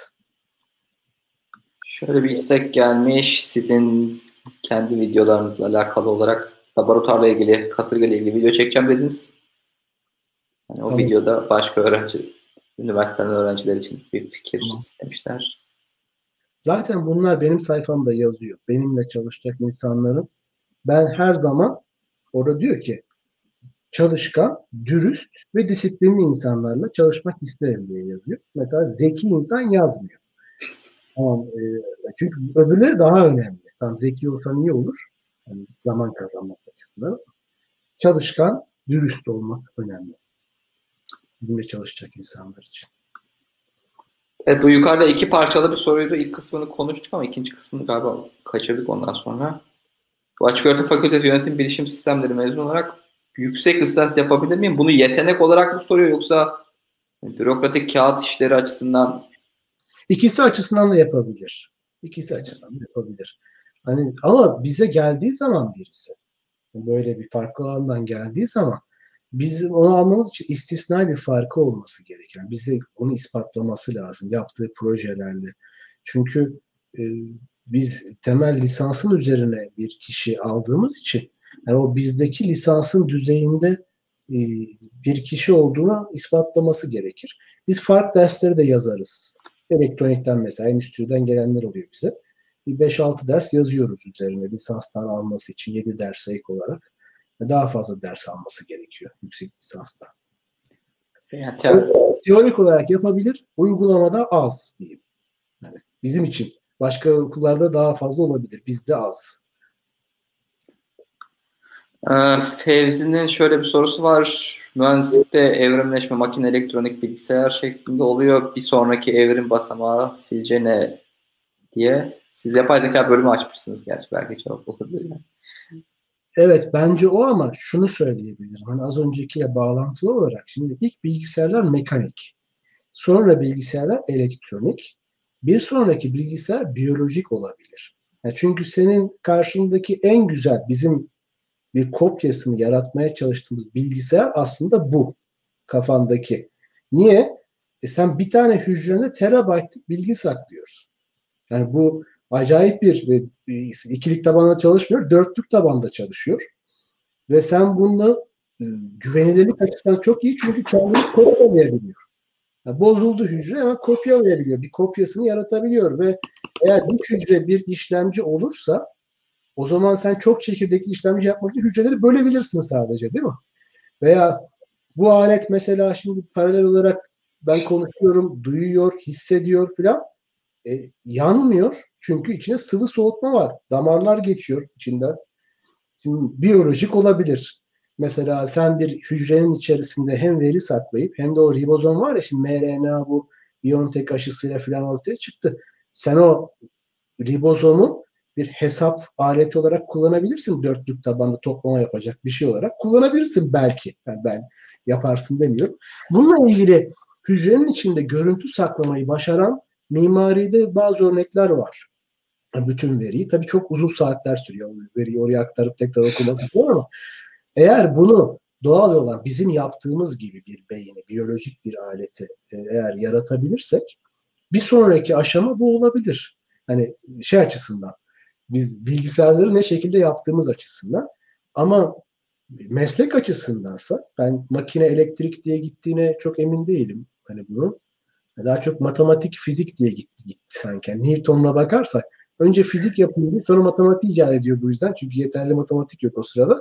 E, Newton'dan sonra sanki fizik var, fiziğin uygulamaları var. Sonra matematik fiziğin işte elektrikle ilgili uygulamaları var gibi. E, bir sonraki yapay zeka. Eğer uygulama açısından bakıyorsak bir sonraki yapay zeka.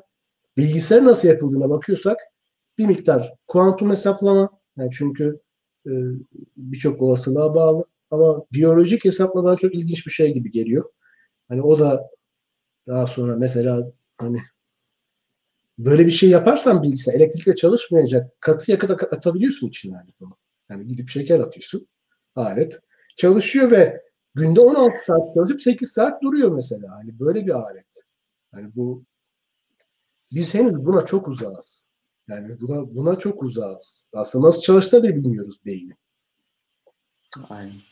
Önce şu beyni anlayalım da ondan sonra yani şu an yapay öğrenme diyoruz. Sanki beyin öğreniyormuş gibi diyoruz ama beynin nasıl çalıştığını bilmiyoruz ki. Yani.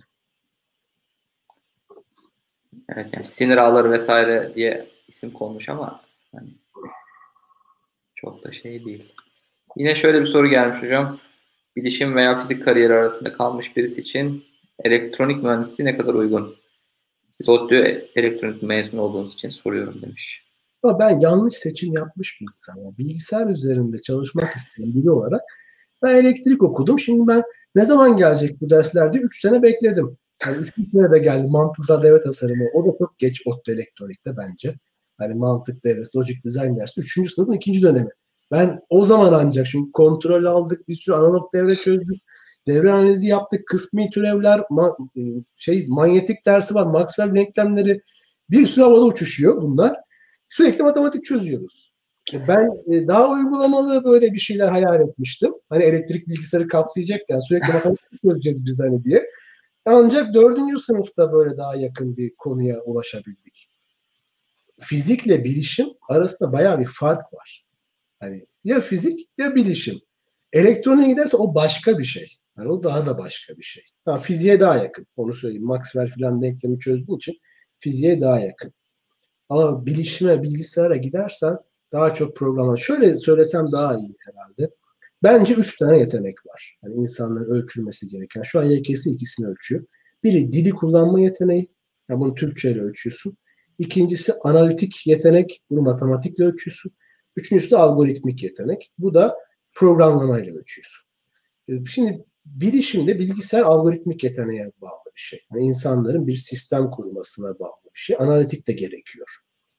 Tabii dil yeteneği de iyi olsa iyi olur. Hani kendi derdini anlatacak kadar iyi olur. Ama fiziğe gittiğinde algoritmik değil daha çok hani analitik yeteneğin güçlü olmasına ihtiyaç var orada. Çünkü sürekli denklem çözeceksin. Matematiğinin uygulaması çok ağır olacak. Ya şimdi sürekli diferansiyel denklem falan çok kullanacağım bir şey olacak. Ama bir güncel bir, yani günlük hayatta bir bilgisayar mühendisi özel bir işte çalışmıyorsa mesela grafik gibi falan diferansiyel denklem pek kullanmaz. Hani hakikaten. E, o yüzden hani ne yapmak istediğine bağlı bu. E, şu anda şunu diyorsun ben aslında şunu anlıyorum. Ya mahalle baskısı var. Fizik ne olacak bizim çocuğun hali? Bari, e, ben de fiziğe gitmek istiyorum ama hani bilgisayar mühendisliği arada bir şey okuyayım bari. Ya bizde böyle mahalle baskısı yüzünden yanlış tercih çok var. Ne okumak istiyorsan onu oku. Fiziği de en iyisini okursan yani ben mesela fizik çok ilgimi çekiyor. Ben hani boş zamanımda hani az önce bir arkadaş sordu ya ne izliyorsun falan diye. Ben bu kara delikleri falan izliyorum. Hawking ışıması falan bunlar ilgimi çekiyor. Ben böyle oturup bunları izliyorum. Yani evren mesela niye ivmelenerek genişliyor? Diyorlar işte kara bir enerji var bütün etrafımızda. Bu çok ilginç bir şey. Ve evrenin %95'ini bilmiyorsun. %5'i kadarı madde çünkü. Geri kalanını %95'i kara enerji ve kara madde dedikleri şey. Bilmedikleri bir şey. Mesela bunu araştırmak çok ilginç bir şey. Çünkü eğer bunu bulursan yani senin sürekli iğmeli bir hareket yaratan enerji ortada varsa Ya sonsuz miktarda enerji demektir bu. Hiç bir daha bundan sonra e, böyle kömür falan yakman gerekmez. Yani bunlar çok ilginç konular. Eğer bunda çalışacaksan ama hangi alanı seçersen seç en iyisi olmak lazım. Yani hedef en iyisi olmak olmalı. Çok çalışmak olmalı. Şimdi bu kadar söylediğim şey bir yanıt oldu mu bilmiyorum. Daha devamında arkadaşın zaten soruları var. O yanıt olmadıysa da konuyu açıyor. ilerleyen chat'in devamında. Ama sırada şöyle bir soru vardı. Robotik alanında master yapıyorum. Master'dan sonra PhD yapma gibi bir olanam da var. Ancak akademide mühendislik yaptığımı hissedemiyorum. Önerilerinizi merak ediyorum. Enteresan. Şimdi bu e, nasıl bir robotik yaptığına da bağlı biraz diye düşünüyorum. Çünkü bazı doktoralarda ben yine Georgia Tech'ten doktoralı bir arkadaş vardı. Bize de başvursun koça gitti. Hoca oldu filan. E şimdi o makine mühendisliği mezunuydu. E, böyle robot kolun öğrenmesi, yapay öğrenme robot kolun hareketi gibi şeyler yapıyordu mesela. Ama o kol vidasını falan sıkıyordu hani hakikaten. Mühendislik dediğim tabii ne, ne seni tatmin edecek mühendislik ne yani? Alıp e, tornavidayla bir şeyleri hakikaten yapmak mı? Aleti yapmak mı? Mesela bizim bir su türbin tasarım merkezimiz var burada. Adam önce tasarlıyor, sonra aşağı iniyor, CNC'de üretiyor. Oradan sonra ürettiği şeyi takıyor, üzerinden çok yüksek debiyle su geçiriyor. Mesela bu mu tatmin edecek şey? Bu mesela doktora yap, e, yapıyor insanlar. Belki hani doktora yapmak istiyorsa bunu yapan yerlere gitmek iyi olabilir. Ben özellikle Carnegie Mellon'ın bir Robotics Institute'u var. Yani eğer iyi bir deneyimim varsa Carnegie Mellon'ın robotları fena değil gibi. Mesela ben olsam Boston Dynamics gibi bir yerde çalışmak isterdim robotlarla uğraşan birisi olarak. Ya şimdi yakın zamanda Hyundai satın almış. Bence çok mantıklı bir şey. Ben açıkçası Apple'ın satın almasını bekliyordum. Çünkü bir tane iRobot olabilir evde. Yani şu an Siri gibi bana bir su getir desen gidip su getirebilir. Bu çok olabilecek bir şey. Google aldı. E, bence yanlış yaptı satarak bu e, Boston Dynamics'i. Yani aldı. Ben şey bekliyordum. Android e, çalıştıran Android'leri olacak diye bekliyordum Google'ın. Hakikaten hani böyle bana su getir, su getirecek. Yani böyle sohbet edeceğim falan böyle bir şey olacak. Kendi kendini şarj edecek bu. I Am Mother filmindeki gibi. Hani o mother olan kendini şarj ediyor sonra gidiyor koşuyor bir şey, şey yapıyor falan ya. Ben, ben gelecekte böyle şeyler olacağını düşünüyorum. Mesela öyle yerlerde çalışmak. Ee, ondan sonra doktora yapmak da bir daha böyle geleceğin sorunlarıyla alakalı. Doğrudan mühendislik istiyorsan ben direkt Boston Dynamics'e giderdim. Gidebiliyorsam. Yani evet. Bir de yani doktora da en nihayetinde bitiyor ya. Hayat çok uzun yani. Hani PhD yapıp Boston Dynamics'e daha güçlü bir şekilde girme imkanın varsa o da olabilir. Ya İngiltere'deki yüksek lisans doktoralar derssiz olduğu için biraz kısa sürüyor. Ve e, bence ders almak da yüksek lisans doktora da iyi bir şey. Hani insanın böyle bilgi genişliği açısından da iyi bir şey. O yüzden İngiltere'dekiler de biraz zayıf kalıyor olabiliyor. Bir senede yüksek lisans yapıyorsun. Zaten bir sene çok az bir zaman. Yani daha ne yaptın, ne uygulayacağım ki hani e, bana az geliyor. Üç sene de az. O yüzden İngiltere'de o kadar çok doktorası olan yer var ki bu TÜBİTAK muadili bir kurum var İngiltere'de. Onlar artık doktora bursu değil postdoc bursu veriyor. Çünkü elde bir sürü doktoral adam var. Yani bunları araştırmaya devam ettirmek için postdoc bursu daha çok veriyorlar. Yani ben e, bu tarz işleri belki Amerika'da yapmak iyi olabilir. Ee, diğer soru bu sefer işler tersine döndü. Öğrenciniz olarak kabul ederseniz İTÜ yapay zeka yerine TOB yazacağım. Neden evet. Hemen bir formumuz var. Hemen sana uzatalım başvurusunu. ya kabul edersek zaten biz seçmiyoruz öğrencileri. Sen tercih yapıyorsun. Direkt geliyorsun. O yüzden gel. Tabii ki gel. Hani sen e, tabii ki gel. Yani biz e, yapay zeka mühendisliği bölümünü İTÜ'den önce açmış bir yeriz. Ve geçen sene de onlardan yukarıda kapatmış bir yeriz. Peki neden İTÜ değil de TOP? Şimdi aradaki farkları ben söyleyeyim. Ama kişiye göre değişir bu. Ee, ben bu arada bunun için video çektim. Müfredattaki farkları, yapay zeka mühendisliği bölümlerindeki müfredat farkları diye çok sordukları için bunu. Bir de İTÜ biz ama yapay zeka mühendisiyiz. Yapay zeka veri bilimi mühendisiyiz falan gibi böyle garip bir yola gittiği için Ben YÖK'ün yanlış yaptığını düşünüyorum bu konu. Çünkü bir ders fark var ya arada. Yani şimdi ayıptır hani ikisinin farklı olduğunu söylemek. Bu ikisi aynı şeyler birincisi. Yani bizde veri bilimi dersi, bizde bir sürü veri bilimi dersi var e, zorunlu. Hatta onların müfredatına göre daha fazla da olabilir. Ama şimdi zaten ikisi de yaklaşık olarak müfredat olarak aynı. Şimdi ben onlar kötüdür falan anlamda söylemiyorum bunu. Yanlış anlaşılmaz. Tanışıyoruz çünkü şimdi bir de kızmasınlar. şey yapıyoruz diye. Ee, Bizim farkımız bu ortak eğitim sistemi. Üç defa şirketlere gönderiyoruz ya. Yani burada daha fazla çalışıyorsun. Gidip staj yapıyorsun, uygulama var. Tabii bu bu işi çok hevesli olan bankalar falan var. Bir de müfredatımız da farklı. Biz finans dersleri, finans alanına gideceklerin iktisat dersleri almasını istiyoruz. Biz çünkü yapay zekanın uygulamasız ortaya karışık yapay zeka olmaz diye düşünüyoruz. Sen hangi alanda yapay zeka yapacaksan o alanı bilmen lazım. Finansa gideceksen mikro makro ekonomi alman lazım. Mesela işletmecilerin varlıkların değerlendirilmesi İngilizce söylersem daha havalı asset pricing diye dersleri var. Onları onları alırsan uygulamasını da biliyorsun. Ee, biyolojiyle alakalı da mesela DNA'da ilaç tasarımı gibi şeyler var. Mesela DNA'nın neresine bağlanacak, kanser neresine denk geliyor. Yapay zekanın böyle şeyleri var. Daha önce hayal edemediğin e, ilaç tasarımlarını yapan yapay zekalar da var. Böyle hiç bilmiyorsun. Bu, bu e, şeye hastalığa bu ilaç iyi gelir diyor mesela sana. Daha önce görmediğin bağlantıları kuruyor. O yana gideceksen biraz biyoloji de bilmek gerek. Alan olarak. Şimdi yapay zekanın matematik çift anlamı var mı? Var. TOBETÜ'de her bölümden her bölüme çift ana dal ve yan dal yapabiliyorsun. Tıp hariç. Yani tıptan başkasına yapabiliyorsun. Başkasından tıpa yapamıyorsun tıptan e, psikolojiye yapan birisi oldu.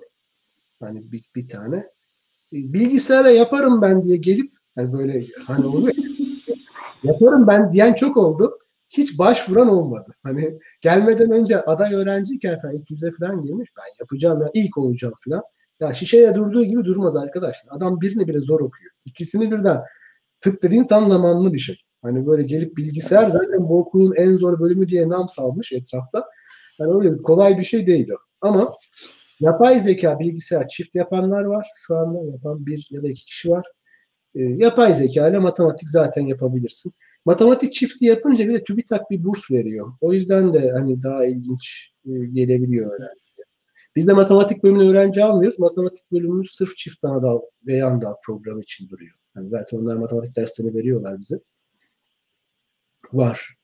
Biyolojik bilgisayarla fikri çok uzak olabilir. Ama hayaller zaten çok uzak göre kurulur. Hani bu, bugünkü hayal, bugünkü durumu zaten hayal etmenin hali yok bu. Uzak hayal etmek lazım. Bak mesela niye hayaller çok uzak? Şimdi sen yıldız savaşlarını izlersen veya gidelim uzay yolunu izlersen orada gördüğün bazı şeyler var bugün gerçek. Mesela adam açıyor böyle karşılıklı konuşuyorlar filan ya. Şimdi sen bunu her gün yapıyorsun artık iPhone üzerinde. Bu 40 sene öncenin bir hayali o zaman uzay yolu. Adam böyle bir şey olsun diye hayal etmiş. Şimdi o hayalden başlıyorsun. Onu gerçek yapmaya çalışıyorsun. Mesela biz kendimiz gibi robot yapmak hayal ediyoruz. E şimdi ona göre gidiyoruz ve Boston Dynamics'i çok başarılı görüyorum. Gerçekten çok e, istisnai bir başarı var orada. Yaptıkları robotlarda. Evet hayaller uzaklara doğru kurulur. Doğru. O zaman bir sonraki soru okudunuz mu bilmiyorum ama Popular Science'ın bu aylık sayısında beynin kuantum gibi çalıştığına dair yazı okumuştum. Ne kadar doğrudur sizce diye. Çok spesifik bir soru gelmiş. Bilmiyorum. Yani, bu arada bilmiyorum demek de iyi bir e, özelliktir bir insan için. Ben bunu diyebilmem. Bilmiyorum ama tamamen sıkabilirim şu anda. Hani şöyle ben, bana mantıklı geliyor. Bana mantıklı geliyor. Çünkü zaten e, olasılıklara göre düşünüyorsun bazı şeyleri. Yani biz birçok şeyi beynin otomatik hesaplıyor. Sen küçükten beri yapay öğrenmeyle çalışan bir şey olduğu için çocuksun mesela. Yürümeyi öğreneceksin. Düşüyorsun, canın acıyor. Baban kızıyor, annen kızıyor, yapma falan diyor. Böyle böyle öğreniyorsun bunların neyin doğru neyin yanlış olduğunu öğreniyorsun ve olasılıklara bağlı çalışıyorsun. Yani öyle olursa bunu yaparım, böyle olursa bunu yaparım gibi çalışıyor hakikaten. Yalnız bu nöronların birbirine bağlanması bu ilginç bir şey. Henüz ben bu kadar basit açıklayabileceğimize emin değilim. süperpozisyonla açıklanabilir evet. Yani şeyde e, süperpozisyon diye bir şey var kuantum hesaplamada. Bizde öyle şeyler olması çok mantıklı geliyor bana. Hani beynin böyle çalışıyor olması mantıklı geliyor ama dediğim gibi bilmiyorum. Bilgim olmadan fikrim oldu şu anda. Hani... O zaman son birkaç soruyu seçeceğim. Bazı sorular çok spesifik oldu. Bazı arkadaşların tamamen kariyer koçluğunu yapmaya döndük. Ee, zannediyorum sizinle birebir iletişime geçseler daha net de cevaplar alabilirler. Daha da detay sorulabilirler. Şöyle bir biyolojik bilgisayarlardan konu soruyorum. Kuantum bilgisayarların kriptoloji için önemi nedir? Bugün Cüneyt Özdemir'in TOBETÜ ile ilgili bir şey yayınlandı. Ben de orada konuşuyorum Cüneyt Özdemir'le. Bizim burada süper iletken elektroniği laboratuvarı var. Ali Hoca, şimdi süper iletken çalıştığı için onun üretilen malzemesi kuantum hesaplama için çok rahat kullanılan bir şey. Ee, orada mesela bahsediyor. Kriptoloji için önemi şu. Sen bir, bir şifreyi denemek istiyorsan bu brute force denilen bir yöntem var. Böyle bütün şifreleri denemek diye.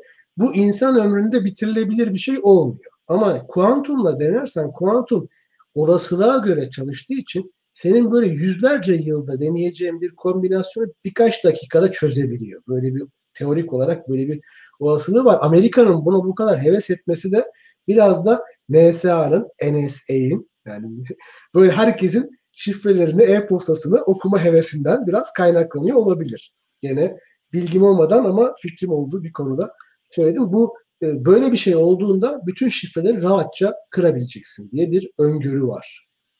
Ve bu doğru bir öngörü. Yani çalışma mantığı açısından bunların hepsini aynı anda deneyebiliyorsun diye bir konu var hakikaten. E, büyük ihtimalle yeni şifreleme yöntemleri çıkması gerekecek kuantum bilgisayarlar hayatta geçerse. E, böyle daha güçlü koruyalım kendimizi diye. Çünkü şu anda biz mesela 256 bit bir encryption varsa bunu kırmak o kadar çok mümkün bir şey değil.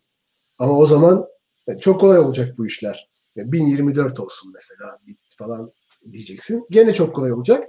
Başka yöntemler bulman gerekecek bunun için. Önemi ciddi olacak evet.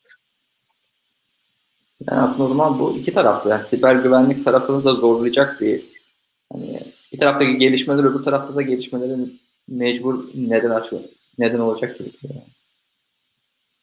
Evet, evet. Hani kuantum bilgisayarların bak kuantum bilgisayar ben Notre bu IBM'de yapan arkadaşların biri gelip sunum yapmıştı. Açıkça şunu söylüyordu. Ya bu bildiğiniz bilgisayar olmayacak.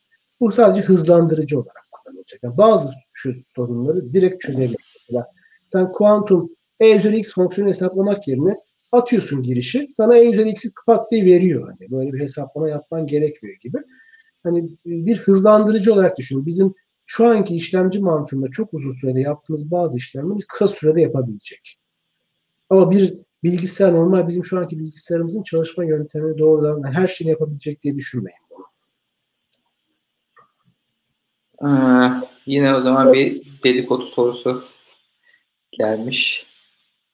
TOBETÜ ortak eğitimle alakalı çok torpil dönüyor deniyor. Ekşi'de konuya açıklık getirir misiniz? Ortak eğitimin ne olduğunu da ben çok bilmiyorum aslında. Ortak eğitim bu co Türkçesi. Hani biz staj, uzun dönem staj var ona ortak eğitim diyoruz. Ve birlikte eğitiyoruz anlamında.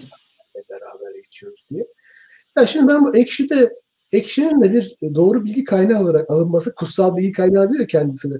Valla onun kutsallığı çok sorgulanır bence. Ya oraya çünkü ipini kopan herkes yazı yazıyor.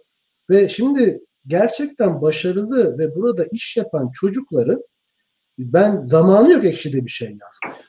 Öyle bir genelde de yazan arkadaşlar ne yazık ki şimdi kusura bakmasınlar da biraz çok zamanları var gibi geliyor bana oraya yazarken. Şimdi bilgisayar mühendisi bölüm için söylüyorum tabii ben doğrudan başında olduğum için bu işin. Şimdi mesela listeleri ben hazırlıyorum nereye gidecekleri. Yani işte nereye gidecekleri de kimlerin gideceğine ben karar veriyorum öğrenci bazen istemese de gönderiyorum. İstese de göndermediğim olabiliyor. Hani iki türlü de olabiliyor. Bu düşük ortalamalılar e, hani stajını en sona bırakacakları falan reddettiğim oluyor. Bunu. Şimdi torpil bizde ben döndüğünü hiç görmedim. Yani bizim alanımız için söylüyorum. Çünkü zaten piyasada o kadar çok ihtiyaç var ki hani zaten adamlar kapış kapışıyorlar insanları. Hani daha bize gelsin diye böyle bir kapışma hali var. E, torpil şöyle dönüyor. Ben mesela Züriye falan gönderirken arıyorum.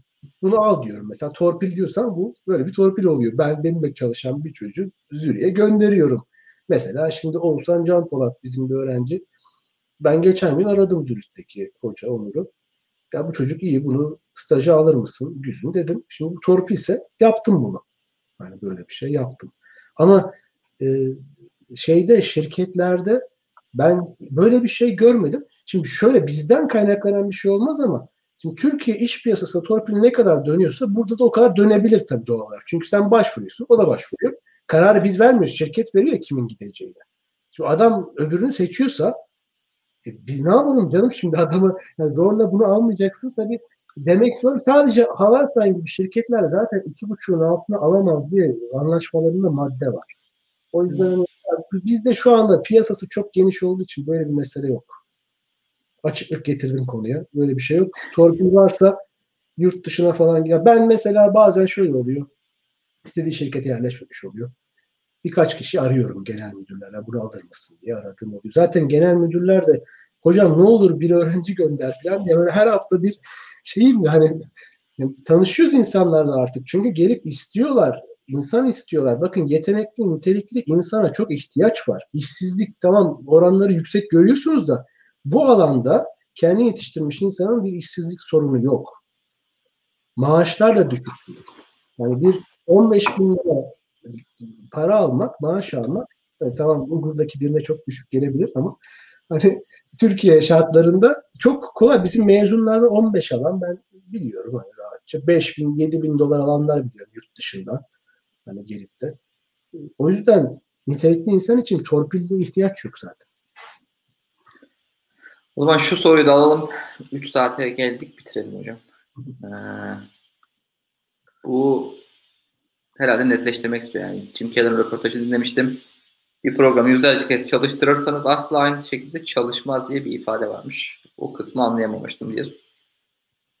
Ya tamam diyor ki işte bu biraz hukukçulara laf oluyor işte. Diyor ki Einstein'ın bir lafı var ya aynı şeyi yapıp da farklı sonuç beklemek salaklıktır diyor ya. Ama şimdi sen aynı davayı farklı iki hakime verirsen farklı sonuç çıkabiliyor. Bu mühendislerin anlayabileceği bir şey değil. Çünkü bu bilgisayar böyle çalışmıyor. Yani bu bilgisayar bir giriş verdiğinde hep aynı sonucu veriyor. Eğer hata olursa mavi ekran veriyor. Hani bu burada bir mavi ekran var diyor sadece. Yo, buradaki işte iki kez çalışmaz demiş ama yani sanki deterministik değilmiş gibi bir. Ha. Ben Burada hani evet. Yani bilmiyorum. Yok. Bir ben... fail, failure olur onun hani arkada aslında bize hissettirilmiyor ama onun düzeltilip toparlanması. Belki şu, belki şu olabilir. Ben şimdi normalde benim söylediğim de şimdi e, bizim çalıştığımız konular da var. Parçacık çarpması falan gibi konular var. Mesela geliyor e, uzaydan bir parçacık çarpıyor. Biri sıfır yapıyor. Sıfırı bir yapıyor. Zaten bu ECC denen bir şey var. Belleklerde görürsünüz üzerinde. Error Correcting Code denen bir şey var. Şimdi belki evrim gibi yarın öbür gün yapay zeka kendini bulacak falan diyor ya. Bu bitler değişecek rastgele. O yüzden hani aynı iki kez çalışmaz dediği bu yüzden olabilir. Bir diğer seçenek de hani mimari açısından söylüyorum. Aynı anda 8 tane çekirdeğin falan var 8 program çalışıyorsa ön bellekleri ortak olduğu için başarımları farklı olur. Ve bunu kastediyorsa gibi. Ama biraz zorluyorum şu anda bak bunu bu lafı. Ama bizim mantık olarak mühendislikte girişleri verirsin, çıkışları alırsın. Aynı şeyi yapar her zaman.